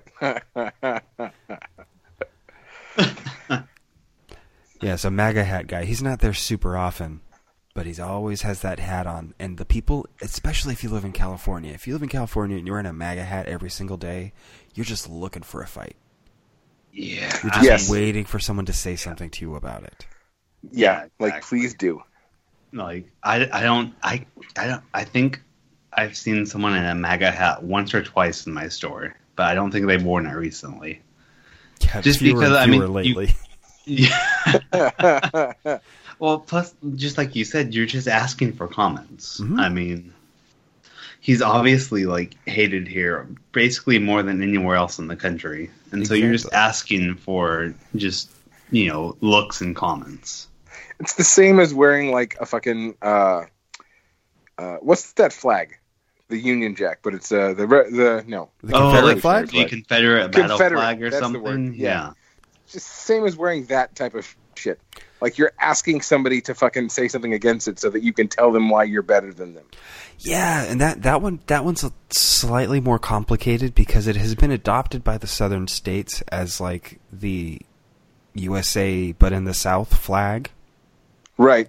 and like Southern pride and all that. It's a I Southern- get that, but at the same time, it's like it's obviously like can be seen as such a racist thing. I Oh, just yeah, totally. don't understand how anyone could adopt it. But I know I know they have. With kids, especially with kids who don't know the whole history, people who don't know the whole history, like they might not if they're wearing a, a rebel flag.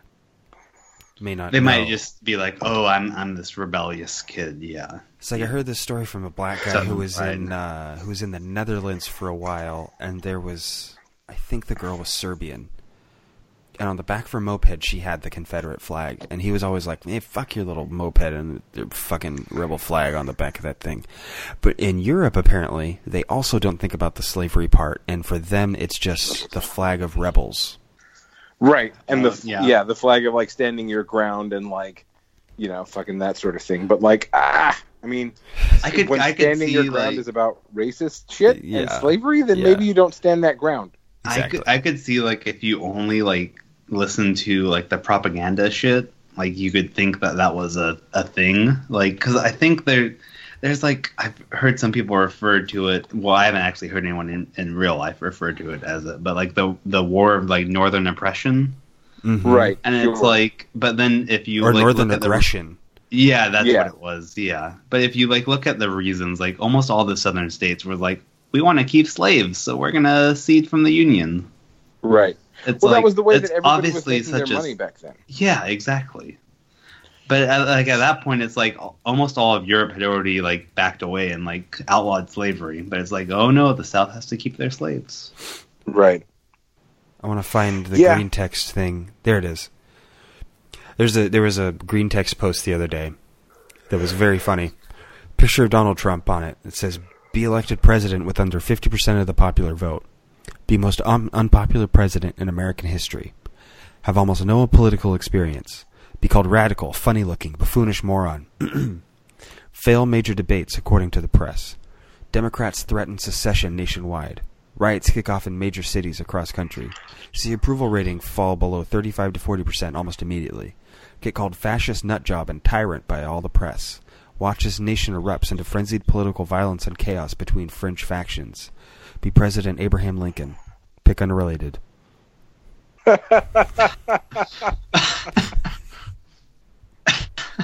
Oh yeah. my god. Whew. We we went uh, deeper down the politics hole than I think we ever have Yeah. before. We Yeah. usually try and avoid it. Apologies, listeners, if you're pro Trump. Yeah. Well, Yeah, yeah, whatever.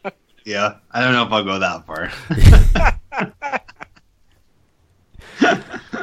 yeah. I, one time, okay, my father is hy- like a super like hyper Christian, right? Mhm. Yeah. And one time we were having a conversation, and I'm not, and I'm not going to get into specifically what my beliefs are about the afterlife or about like religion, but like they're not that.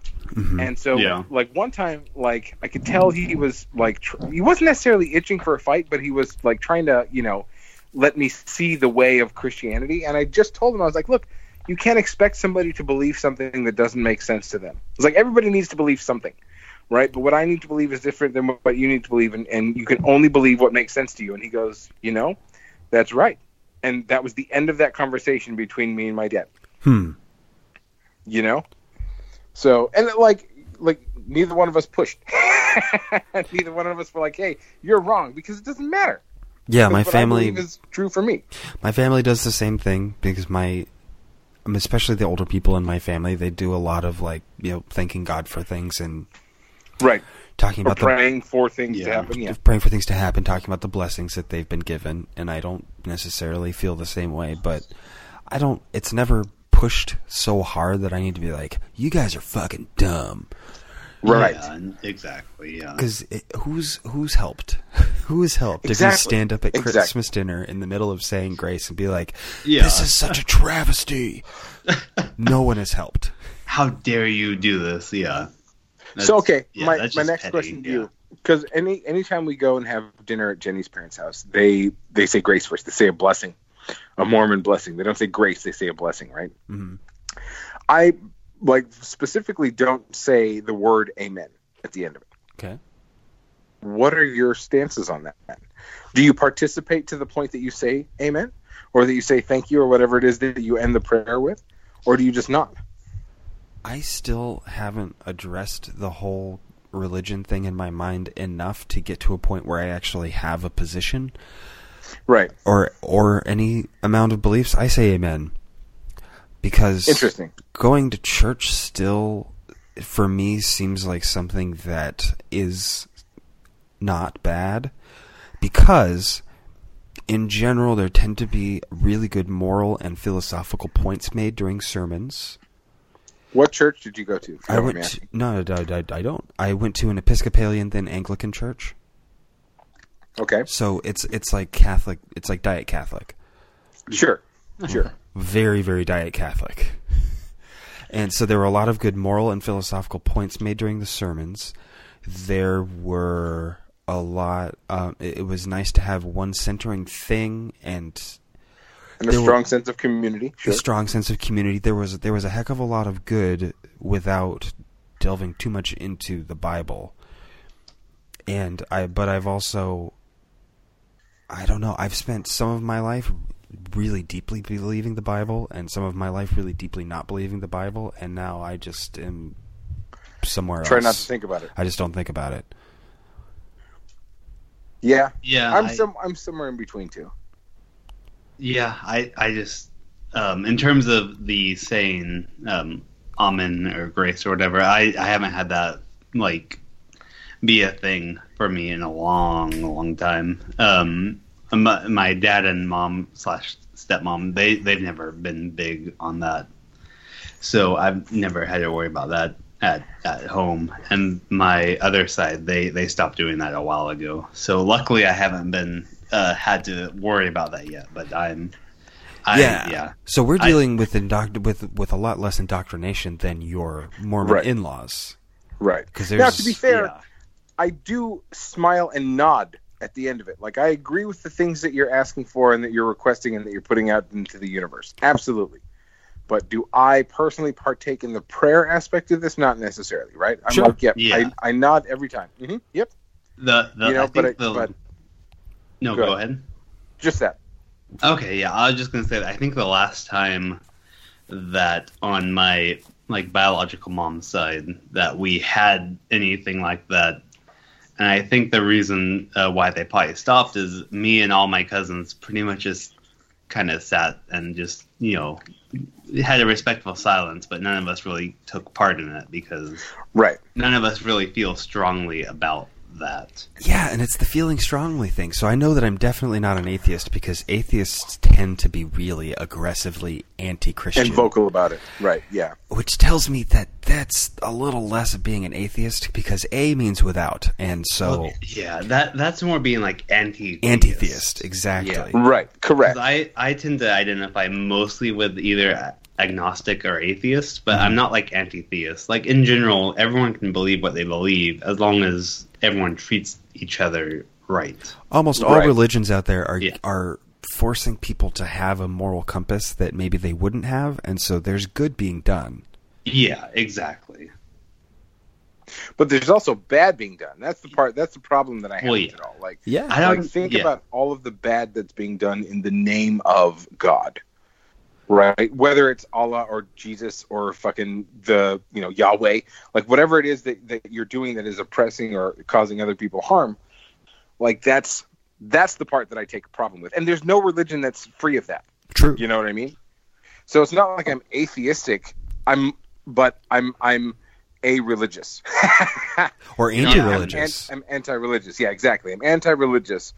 Um, but and I'm agnostic. Anti-organized religion. Yeah.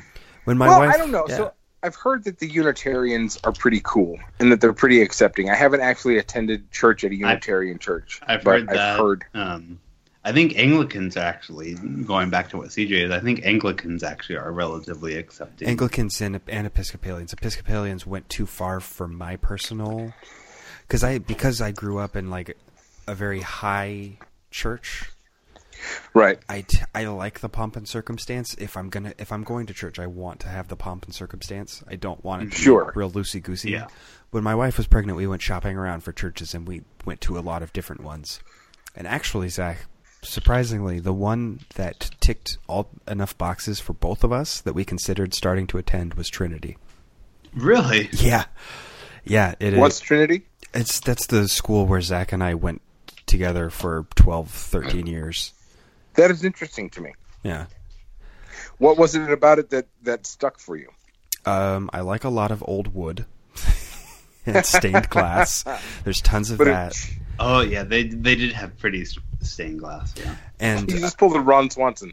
Say what you will about organized religion, but damned if these churches aren't fucking spectacular. or it's beautiful. They've got dark stained Yeah. wood all over the place, but um, and just it's just something about, like I say, the pomp and circumstance, where the reason that my church split from the because there was this was a whole thing back in like 2006 and seven, the Episcopal Church and the Anglican Church split because the Episcopal Church was going the Unitarian route. They were replacing Okay. the Stations of the Cross with the goals for the new millennium of the United Nations Oh, interesting. and doing a lot of things like that. And the people who wanted to be Anglican were like, "No, we really like being Catholic like diet Catholic. We'd we'd prefer to continue being diet Catholic instead of leaning a different direction. So that's that's what I I just I like diet Catholic. What is it about it about specifically Diet Catholic that you dig? I wish I knew. the costumes and the incense and the and the hymns and the Is so now I'm I'm completely not familiar at all with Episcopalian. Is there like the same sort of like confession and uh, an absolution type deal? they do confession if you want, but it's more that you set up a meeting with your priest in his office. Okay. There's not really Okay. confession. You do communion every week. Um,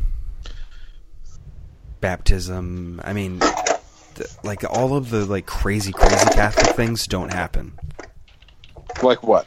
I don't know. Confession.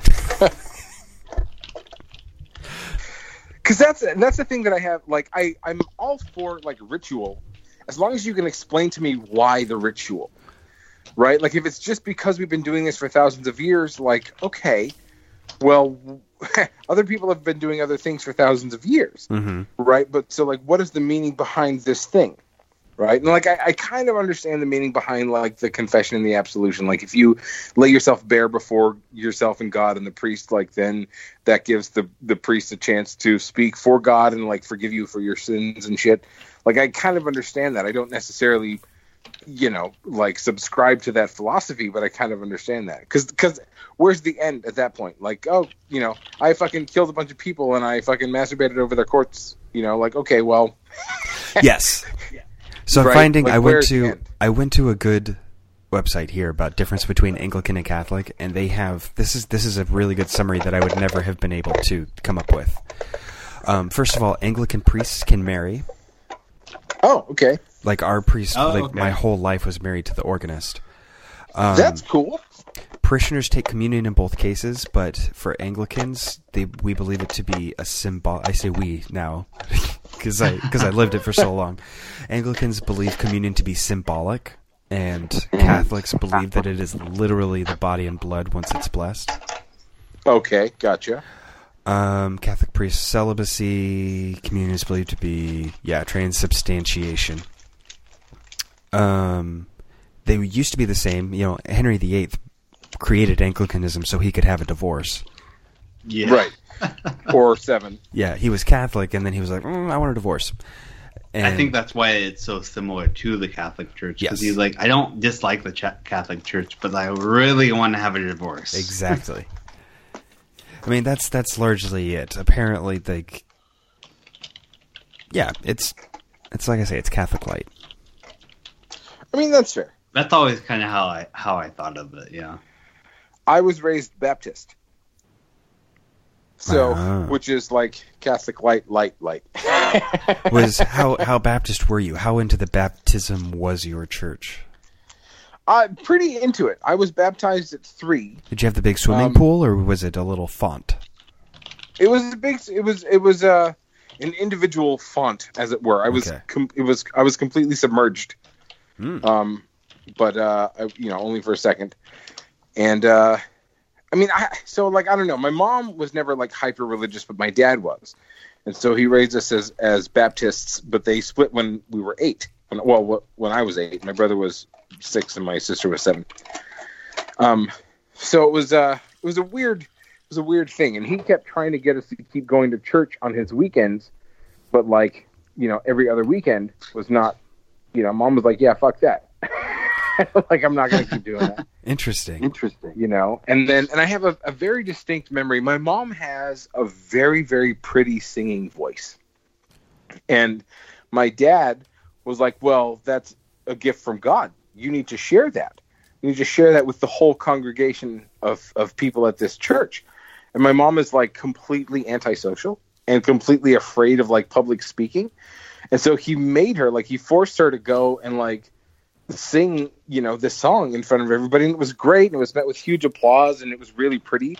But like, it tore her up completely. She was Mhm. like, fuck, you know, huge anxiety, and like, like she shouldn't have had to do that, you know.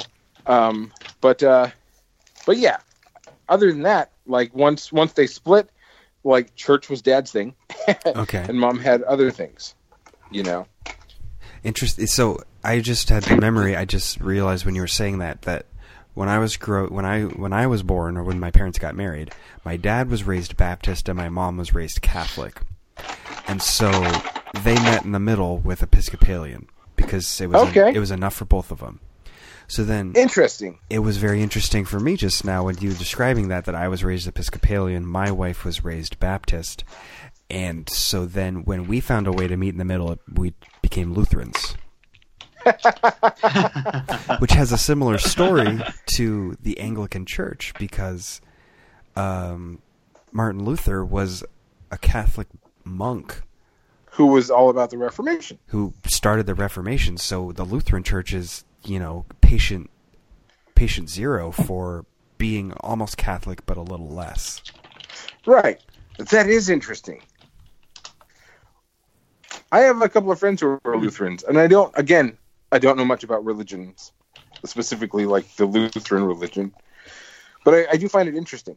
Lutherans don't serve wine; they do grape juice, and uh, communion is once a month. Oh, okay. That's one of the biggest differences that I know. Yeah, I, I don't know. They're very they're very similar to to Episcopalians and Anglicans, except for that thing. I I think the main main reason I went to a Lutheran school school is because when I was younger, my parents did not want to send me to a Stockton Unified school, and the the price was right for Did Trinity. Did you just say Lutheran squirrel School. at first? I'm because I'm, that's- I I thought I tried to en- enunciate school very well, but I am deep into the bourbon now, so I may have Woo-ah! said squirrel. That's right. On that Zach note, doesn't I'm gonna work take tomorrow. My final drink. Do it. I, yeah, Yeah, I don't, exactly. I don't, I don't work tomorrow, so fuck it. I do, but I have to go to a Super Bowl party first. So I basically have to wake up by eleven thirty and then uh, go to a Super Bowl party and then sort of sober up and then go take down a set. Yeah, I mean, I can, I can go as long as you guys can. Yeah. So I was up. I was up until I think two thirty or three last night cleaning the house. I, I was up late watching YouTube videos, not cleaning my apartment, but so I took, I took a nap and then I had some green tea, so we're good. Yeah, Zach, how far are you on uh, Spyro? I s- just started Ripto's raid, uh, wh- rip, whatever. I don't know the name of it. The second one. Crypto's Rage. Yeah, I I've been doing a lot of um, uh, PC games lately, so I, I I've been a little bit behind on Spyro, and also trying to catch up on podcasts. Mm. I am now following twenty five or twenty six podcasts. Oh my god! Wow. Yeah, How do you Um, have time? I don't, week. I don't, I don't. but I haven't caught up on uh, like half of them. But well, because one that CJ um, introduced me to, reconcilable differences. Oh, that's turned into one of my favorite podcasts. You know what? I should have realized that how far up your alley John Syracuse was going to be. Yeah, no, he is. Yeah, no, amazing. So, Because like if John Roderick and John Syracuse ever did a podcast, I think I would be John Roderick and you would be John Syracuse. It would be like you and Yeah. me. yeah. like, Why I don't that know. name sound familiar? Which one? John Syracuse. Um, They I don't know. Talk, they've talked about if you've listened to Do by Friday or um, Roderick on the Line at all. They mentioned They call him Siracusa. Syracuse. Oh, James, Right, that's okay. right. What are you listening to of these things? Uh, Roderick on the line. oh, good. Because you're very John Roderick. Yeah, I. It's so many levels I connect with Mr. Roderick. Me too. like if I was sober, my life would probably be exactly the same as John Roderick's. Yeah. And see, as much as I like Roderick on the Line, I don't identify with with uh, him at all. Like, I listen to that because the the Mer- him and Merlin interacting is funny, but They have like, a good relationship. Yeah. They have a great relationship, but the the I've so far listened to three episodes of Reconcilable Differences, the first three, and originally I- I think I talked to you about it. I was Mhm. gonna uh, you recommended just listening to the first three and then go ahead and, and just listen to the most recent. yes. But after listening to those first three, I'm like, oh my god, I might have to listen to all of these. There's a To dip, every it single one. was so interesting. there's a yeah. dip after that. That's why I went with the first three because Oh, the first three are like a big intro and like a biography of who John Siracusa is that he goes deep into. And then after that they get into like now we're going to do a show. And so there's a dip in like how they how the show goes. Cuz they don't Okay. after that they don't start hitting a rhythm until a while later. I don't know what Okay. episode gonna- they're So- now. The, Check the first, the next two after that seemed interesting, so I downloaded those. But I'd say go until you're bored by one and then okay, go towards towards today. Yeah, no, I I also already down, already downloaded the next uh, four, like the four most recent ones. I play my daughter a song every night when she goes to sleep, and uh, that song is in the key of G. And then every night after we the song is over and we've kissed her goodnight and we leave the room, oh man, reconcilable differences isn't even on episode 100. I know because I I just checked and it was kind of nice because I'm having trouble catching up because I wanted to start like three or four um, D and D podcasts, but Yeah. I haven't. I, but um, the um, it only seems like they do one like twice a month. Yeah, so that's, that's about it. Anyway, so the song that I play here is in the key of G. So and all of the um, all of the interludes on reconcilable differences are Merlin doing little guitar riffs in the key of G. And so whenever we leave the room and close the door after we've kissed her goodnight, I play bum ba dum ba dum ba dum bum bum because that's a little key of G guitar riff, and that's just a nice little guitar joke for only me. But sometimes when I'm One just of our 13 listeners appreciated the fuck out of that Yeah. joke.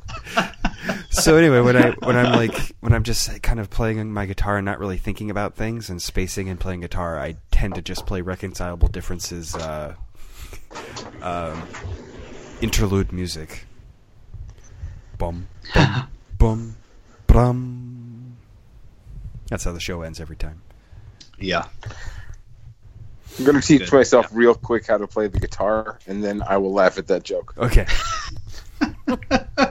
yeah, there's a lot of that, that's one of those. There's a lot of things like James. You and I could have a whole technical theater podcast where we make lots of jokes that no one would understand. Correct. Yeah. Yeah. Correct. Craig would fucking tickle himself pink just laughing at our podcast, but nobody else. I still bring up to other people to this day the day that I tried to diss someone as a lighting designer by naming the gel that they were probably going to use to you two. I use that story on a regular basis, and because ever since you said that, she fucking does. Yes, I know. That's the, the main gel that she goes to. yeah, God damn it. because that's what lazy people do is they use that gel. But Yeah. If for anyone who doesn't do anything with gels or lighting or anything, like, wait, what? Yeah. Like, this is not- a waste of my 10 minutes. Yeah, that, but that's a hardcore burn if you if you know lighting. Like I would Uh, never tell her. I've never told her, and I never will, that I made that joke about her because that's really hurtful. But only if you know about it. yeah. exactly. Thank you, Zach, for keeping up on the Google Doc because I lost I lost the train for a while. Forgot all about that shit. Not gonna lie. Oh God, I don't. I, I, have I been keeping up with it? Well, you added a title that we're probably using. Oh, that was a while ago. We'll see. I, we'll see I what thought it was pretty good. But It was. That's a great title. So Yeah, we get that into the show, and then I just I just sit here and I like stare at waveforms and don't think about No, see, track that- of stuff. See- Well, see, that's funny because you you had a good a good start, and then I was like, oh shit, CJ started the school doc. I should log into it. and then like uh, an hour in, I'm like, oh, no one's updated in a while. I guess I'll just go add some random random shit, and if CJ likes it, he can keep it. If not, he can uh, delete it. Yeah, I lost at least forty five minutes because the notes go from body care regimen to MAGA, MAGA. and there was a lot in between those two things. yeah. But even right I- this second, I don't know what those were. I, I don't either, but I knew, Me do know either. that I'm going to be right back. I have to go pee. Mm-hmm. That's what I he did gets. that earlier while you guys were talking about your thing. Oh, see, there you go. That's you gotta. sometimes you just gotta hit mute and And hope that nobody asks you a question. Yes. Yeah, I've snuck in over the course of our show. I think I've snuck in about three peas. Nice. Uh, Today? No, no, over the course Oh. of the years that we've been doing the show. I was like, that's impressive. That's insane. You've been talking this the whole time. Yeah, there was a while where I kept a jug under the desk, under the table, Yeah. and um, but that We've all we've all been there. Well, I would forget to put it away or get rid of it. and then my wife would find it the next day and be like, what the fuck? I'm sorry. You're literally describing years fucking 12 to 14 for me. I would just I would I would not want to go down the hall and fucking piss in the toilet. So I would just piss in an empty water bottle or soda bottle and just plan on throwing it away the next day and flushing it. But mm-hmm. no, never. And then my mom would come in my room for whatever reason and be like, "Dude, what are you doing in here?" Like you literally like and it wasn't even I say across the hall. I literally opened the door and the door facing my room was the bathroom, but I couldn't be bothered. No, I've been there. I uh, this was this was a drinking thing when I lived with my mom and I was drinking, but I shouldn't be because I wasn't 21. Um, in my room, I would have to pee, but I figured that my mom would know that I was drinking if I got up and went pee like five times in the night when I didn't do that on nights when I wasn't drinking. Right. But it was maybe winter, so I couldn't like open the window and pee outside like I did a lot. I did that all the time. You didn't live on the second floor. I didn't live on the second floor. And there was like a big bunch of bushes right outside the window, so I could just pop the screen out and pee in the bushes and then pop it in. But it was like the middle of winter, so Whoa. I would. I, hey Zach, you're coming into a weird conversation. Yeah, peeing into the bushes. So I the would window. I would pee into a little like you know like an office trash can that I had in my room, and Oh, then oop. then the next day open my window and throw it out. oh my god! When was this? like Last ages year? sixteen, seventeen. 16, 17. Oh, okay. Okay.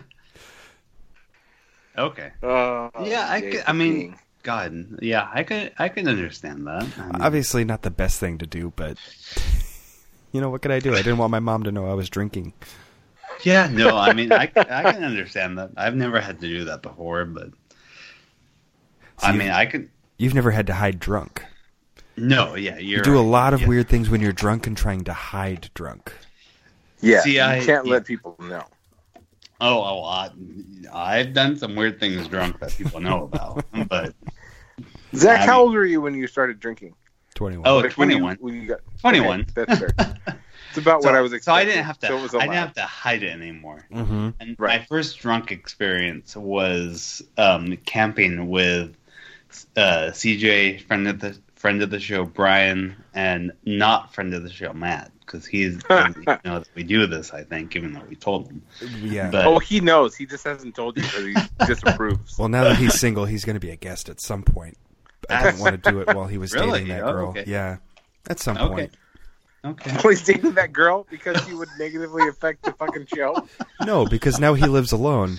Yeah, Ah, It's that makes more sense. when we had friend of the show Brian on, he thought it was a video call. He didn't understand what podcasting was, and he Yeah. kept his. He was talking on speaker the whole time with his girlfriend sitting next to him, occasionally Yeah. giggling, and it was weird.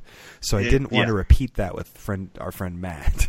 Was Yeah. he dressed nice? Because that changes the entire. It well, was no, we didn't have him.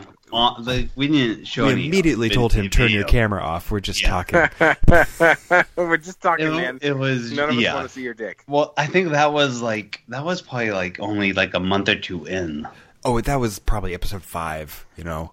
That was like real early. Yeah. Yeah.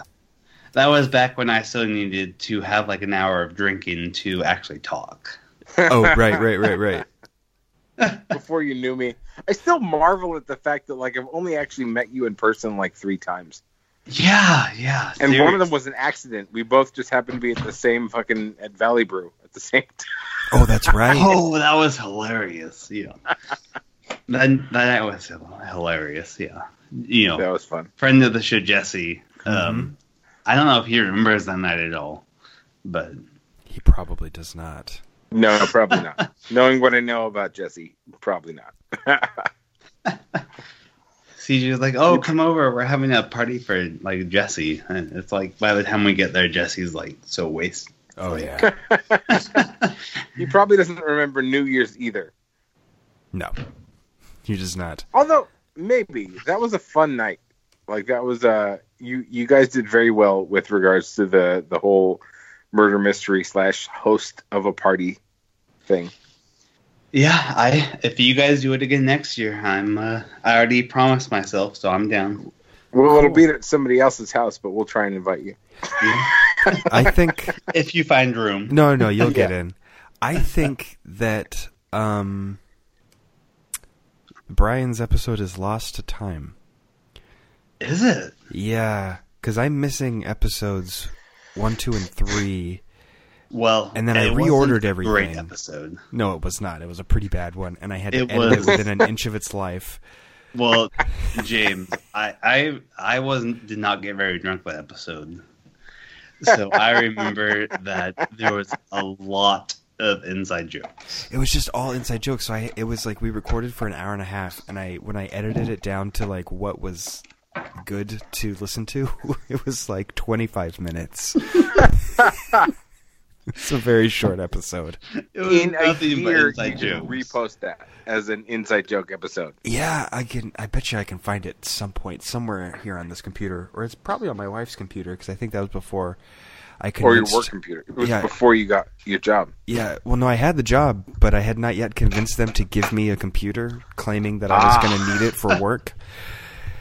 Because I this thing, I've oh, used it for work apps actually, like probably five times in the year and a half I've had it. You should start like okay, you should create like a barcode or something or like a, a link and start giving it to your students and be like, check out this podcast, you little shit. It's great. We don't talk about much. We mostly read the internet. Exactly, and get drunk, and you'll you'll see fucking Mr. Martin drunk. Do they call you Mr. Martin? Or do they call you CJ? They call me CJ mostly. Oh, okay. Some of the teachers who don't know me just start to go with Mr. Martin. And I'm like, yeah, yeah, it's fine. Like, yeah, it's, it's Whatever okay. works. But It's right all I- right, sir. when I first started, um, they were they, people kept asking me like, "Do you want us to refer to you as Mr. Martin?" And I kept answering with like, "If someone shouts, "Hey, Mr. Martin," I am not going to turn around because I that's not I don't know that as my name." Don't identify as that. Yeah. I get that. This this Yeah. I'm at, by the time I was hired, I was 26 when I was hired, and so I spent 26 years not being Mr. Martin. so it was like, well, I'd rather just be the name that I know. It's weird. I'm Mr. Key at work, but I, I oh, literally God. last week decided that I'm gonna be that I'm gonna stop saying that and I'm just gonna start telling my clients my first name because I don't have a Facebook and I don't have any way for you to track Mm. me on social media. There you go. But if I did, like it's bad news. Right. But like since I don't, like fucking whatever. I'm Who cares? James. Hello. Yeah, exactly. Find me exactly. on Who LinkedIn. fucking cares? Find me. Yeah, find me on LinkedIn. If You find James Key, ask him some shit. It's a different James Key. What's up? Yeah, no, I I pretty much all of the like I don't I go by Zach. I I don't think anyone calls me anything else other than that. Every every once in a while, a new person will say like doctor, but I'm like, oh no, just call me Zach. Yeah. Yeah. Yeah. It's like that's awkward. Please don't. Call Are me you doctor. technically a doctor? Like, what is like? Yeah, I'm Oh. technically a doctor of pharmacy. So Well- technically, my title is doctor, but That I- changes how I have to address you now. Exactly. but that that's awkward. I don't prefer that. Just yeah. That's why the first the first tag of every single episode we put up is Doc. Doc. Doc. I honestly thought that was being ironic, but now that it's not, No, like, he's I, uh, he's actually a doc. Yeah, no. Tec- technically, the the only because I did an accelerated uh, pharmacy program, so the only degree I hold after high school is a doctor of pharmacy. But wow.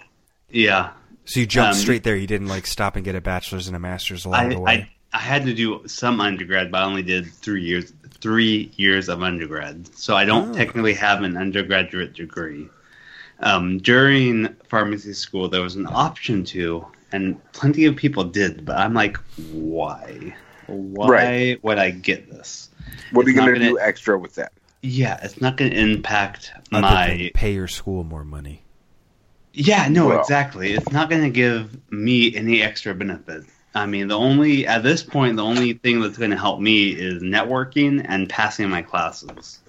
Right. So, And you don't this- even need the networking because you kind of have an in. Well, I mean, yeah, I mean, I I did because I was already working at a pharmacy beforehand. But Right. that's, Oh. that that kind of rolls into networking. It just makes it so much easier. I mean, that's fair. That's fair. that that's like everything. I mean, if you have the networking, it's yeah. Not yeah, no. So much of of school is networking. Is that I true? feel. Is that how you got? Um, is that how you got your job? I mean, yeah, I, I was already hired at the company, so Yeah. I mean, it's it's I had to still interview and do all that stuff, but Oh yeah, it's James. so much easier Zach, to hire from within, though. well, Yeah. Zach also has had two jobs in his life. He's been a bagger I- for Save Mart technically, I've technically And then a pharmacy. and a I've been at the same job. I went Yeah. from bagger to pharmacy intern oh yeah, to pharmacist. there you go. He's had three jobs at the same company. So I've I've technically been at the same company. So I still had to obviously interview for every single change in position I had. But when you're working for the same company, it just adds an extra benefit. Like your references are at that company, the company already knows you. I mean, it's just different. Yeah. My company is currently San Joaquin County, and I failed my last interview. Oh no. So I passed the interview. They said that I interviewed actually great, and they would have hired me had it not been for the fact that I missed something on the practical exam that they gave me that I wasn't prepared for. Oh my god. Yeah. So, and the practical exam was uh, an EDBC result. EDBC is electronic data electronic data benefit calculation, and I missed something, and uh, I just like I just overlooked it completely because I'm not used to looking at it. And they were like, "Yeah, so we're gonna go with somebody else." Oh, Oh no.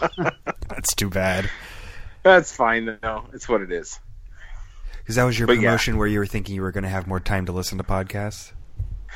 Uh, yes, ultimately, but and I don't, and it's fine.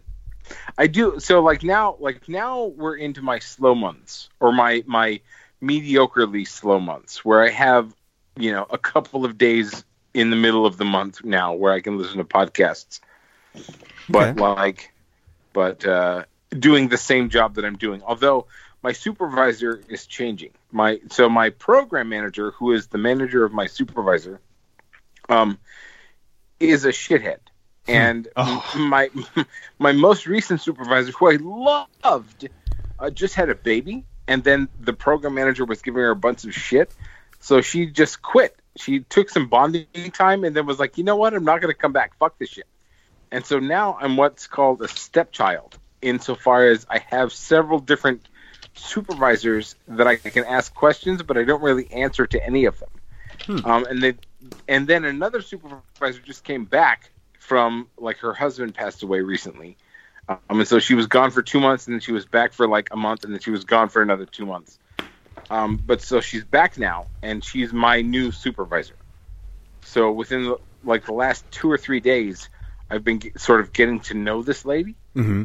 um, which means my job is changing a little bit, but not not enough. Like the actual like functionality of my job is the same, but like each supervisor is different. Man, as I hear myself talking, I'm drunker than I thought. I can hear it a little bit. So, was your supervisor on bereavement leave and then just took some time the off? current one was yes, yeah, Okay. the current one was. Uh, she was on bereavement, and then and so and she told me that the program manager was like, "Hey, uh, that was a nice funeral for your husband. By the way, I'm going to need that uh, doctor's note for you on Monday." Weird. like that's yeah, that's where my program manager is. Like she's an Oh asshole. Like Yeah.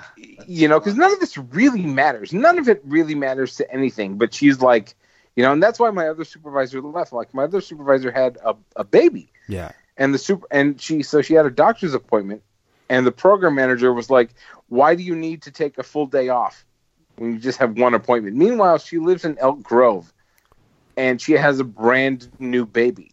So she was like, "Fuck you." Yeah. Like I'm gonna take a full day off. I'm not gonna come into work for three hours of work, exactly. you know, and then Yeah, drive away. yeah. Like like it's bullshit. Especially when it's like an hour and a half on either side of something, or yeah, Exactly. Exactly. And so and the supervisor, yeah, so she so she left. She was supposed to come back for a month and then like do another stuff, but like she just left in the middle of her vacation. She was like, I'm not gonna come back.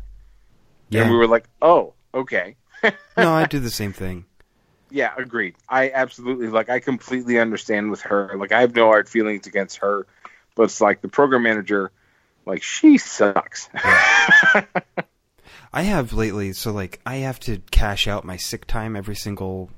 It's either sick time or vacation time or something. Whatever doesn't accrue, I have to cash it out every Right. school year because at the school where I work, there's no there's no substitute for me. If I'm going, right. if I'm not there, then I'm just not there. There's no one else who can come do what I do. So is your sick time separate, or is it all rolled in together? I don't. I, I have the letter here somewhere. They, oh, I get a letter every school year that says, "Hey, you haven't used this from the previous school year, so you need to decide if you want that as cash or when you're going to use it." Basically, Right. Yeah. If you Oh, don't take oh, it, if you don't take it as sick time off, it's gonna get lost. right? Or they- you get it. it'll disappear, or we'll give check. you some money. Well, Right. I could be wrong, but I thought um, the state passed something where everyone that's working is like guaranteed three sick days. No, no, and that's what I get. Okay. But there's, it's, But if you don't use them, they have to pay you for them. Right point. there's no possible Well- reason for me to use them and and and, and that could be that could be the case now zach but this is for last school year Okay. this is the 17-18 school year that they're referring to so anyway um i have so then like i don't know where i stand for other things like like maternity leave i didn't take any paternity leave when my kid was born but i could have and now i'm kind of thinking maybe i should have You should have. You absolutely Yeah. should have. And you probably don't get paid out for it. I don't get paid out for it, and so maybe like I should like because so my uncle died last week, and yeah, it's it's all right. I I hadn't seen him in 25 years, but Okay. um, so my uncle died last week, but that's my mom's brother, and she took some bereavement leave, and then when she did that, I was like, wait, that's the kind of thing. Bereavement leave is a thing. yeah, no, it's absolutely a thing. If you work for a school Yeah. district, there's a lot of stuff like that. The unions work hard for stuff like that. yeah. No, even even though I'm non-union, we still have stuff like that. Yeah. But go ahead. So it just I keep thinking like maybe I should start doing that. Like cancel concerts and stuff and be like I can't do it. My uncle died. You'll have to figure out some other way. I, mean, think I- you'd be better off doing it without there being a concert.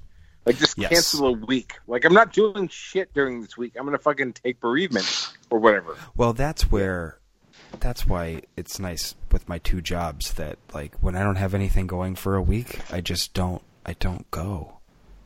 Right. And no one notices. Yeah. Right. The the ladies in the office have my back and they email me if ever there's anything in my mailbox. So I don't have to go check my mailbox every day. And you can check it from your phone. No, no, no, no, no. Like they, like I literally have a mailbox that people drop pieces of paper in, but that doesn't happen all the time. So if there's ever a piece of paper that gets dropped in there, I get an email from them. Hey, a piece of paper got dropped in your mailbox, and then I go, "Oh, thanks. I'll be there tomorrow and pick it up." because they're they're very nice. No, I mean you you should use any any day they give you if you're not going to use it otherwise. Yeah. Well, it's not like there's a bereavement bank. Well, no, no, Yeah. no, th- exactly. Like, well, like at my, at my There's a max though. yes, there is. yeah, you- there's the- the uh, max you can uh, can accumulate, and then with like the three days a year, like if af- if you don't use them, you lose them. Um, Right. It used to be that that So- got added to a bank that then could cause you to retire, and so people would be able to, and they still do it in my mom's district. You just get it added to this bank, and so then instead of retiring two years before retirement, in some cases for some teachers, they just start their sick leave for two years, and Oh, then okay. they retire.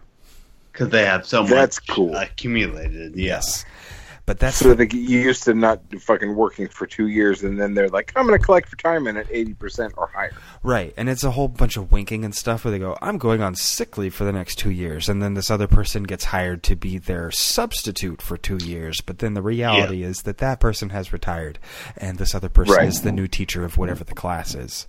And they're just going through all their sick leave. Yeah. so they're trying to put a stop to that kind of thing because that's only helpful for the recipient of the sick leave and the retirement. Yeah, no, no. It's no. not helpful for the county or the fucking Right. school. Right. Yeah, no. It's yeah, it's it's kind of a gray area, not Mhm. not necessarily good. But if you have it, have access to it, yeah. That's why they they're really they're very big on like we'll just pay you for your sick leave. Don't worry. There's no Oh, bank yeah, anymore. sure we'll will. give you money. You still get something out of not taking a sick day. I wish they did that for me. It's like, it's not a ton, but it's like it's like two hundred bucks, and that's nice. Yeah. it's nice to get an extra two hundred. It's fine. bucks. Yeah, it's lovely. oh yeah, no, you can't argue with that. Yeah. And I also I happen to, to there's the, the reason that I probably will never quit this school job. I am a part of a certain category where I am an unrepresented member of a union. Which what does that mean? that means that we don't strike and stuff like that. We don't we don't actually have a union. Like the janitors have a union, the cafeteria workers have a union, the teachers most certainly have a union. And they cause a lot of problems for the district. So there's a lot of back and forth on raises and things like that. But as part of the class of people that are the unrepresented union, we tend to get the best raises and it's just there it is. Because they want to keep you. They want to keep us, and they're like, "Hey, you're not giving us headaches." Like the the, the teachers union this year started at asking for a twenty percent raise across the board, Yeah, lovely. which just Because if they get it, great. If they Mm. don't, fucking. mm. there's no goddamn room in the budget. The board had to have a special meeting to like show this is how the school district will look in two years if we give you this raise. There won't be a school Right. district. We won't have there any won't money. be one. Stop asking for twenty percent. My union is up for a reevaluation this year. They last year they fucking they were shit, and so we struck for three days, Mm-hmm. and then they were and and my union also contains the hospital workers, the Oh. non-doctors, right? Yeah, so like the, the any clerical at the hospital was in my union, and so like we all struck, and like we struck two, for fucking two days at my my building, and then one day at the hospital. And finally, they were like, "Okay, well, we're, going to give you a three percent raise over three years, or two years, whatever it was, and then we're going to like reevaluate, right? Mm. And we're also going to give you guys a bonus payment." So they did that. They gave us all each eight hundred dollars, provided uh, th- they gave us eight hundred dollars across the board. But if we if we had filed exempt before that, we got to keep the full eight hundred. If we didn't file exempt, then it was going to get taxed, and some people got like five hundred bucks. Huh. But so so now we're up for reevaluation this year, 2019. Um, and I don't know what's going to fucking happen. That is actually how I quit smoking cigarettes. we Oh. struck for three days, and I was like fucking changing my fucking daily routine. So what's up? But I have no idea what's going to come of it now because we have new union reps and new fucking bullshit. Man, I'm drunk. Yeah. I Like, I was yeah, trying to me talk- too. I've been I've, I've I've done some damage to this four this four roses. Yeah. yeah. Holy shit. You're already in the Four Roses. We missed Oh. the beer phase. Zach, no, what's no, going I on? I started with the beer. Yeah. No, the Oh, torpedo that's right. that was Started gone with the beer. within 20 minutes of us doing this podcast. and then I had to God, I almost filled a whole uh, whole glass of uh, wine. So I probably had two or three servings of wine.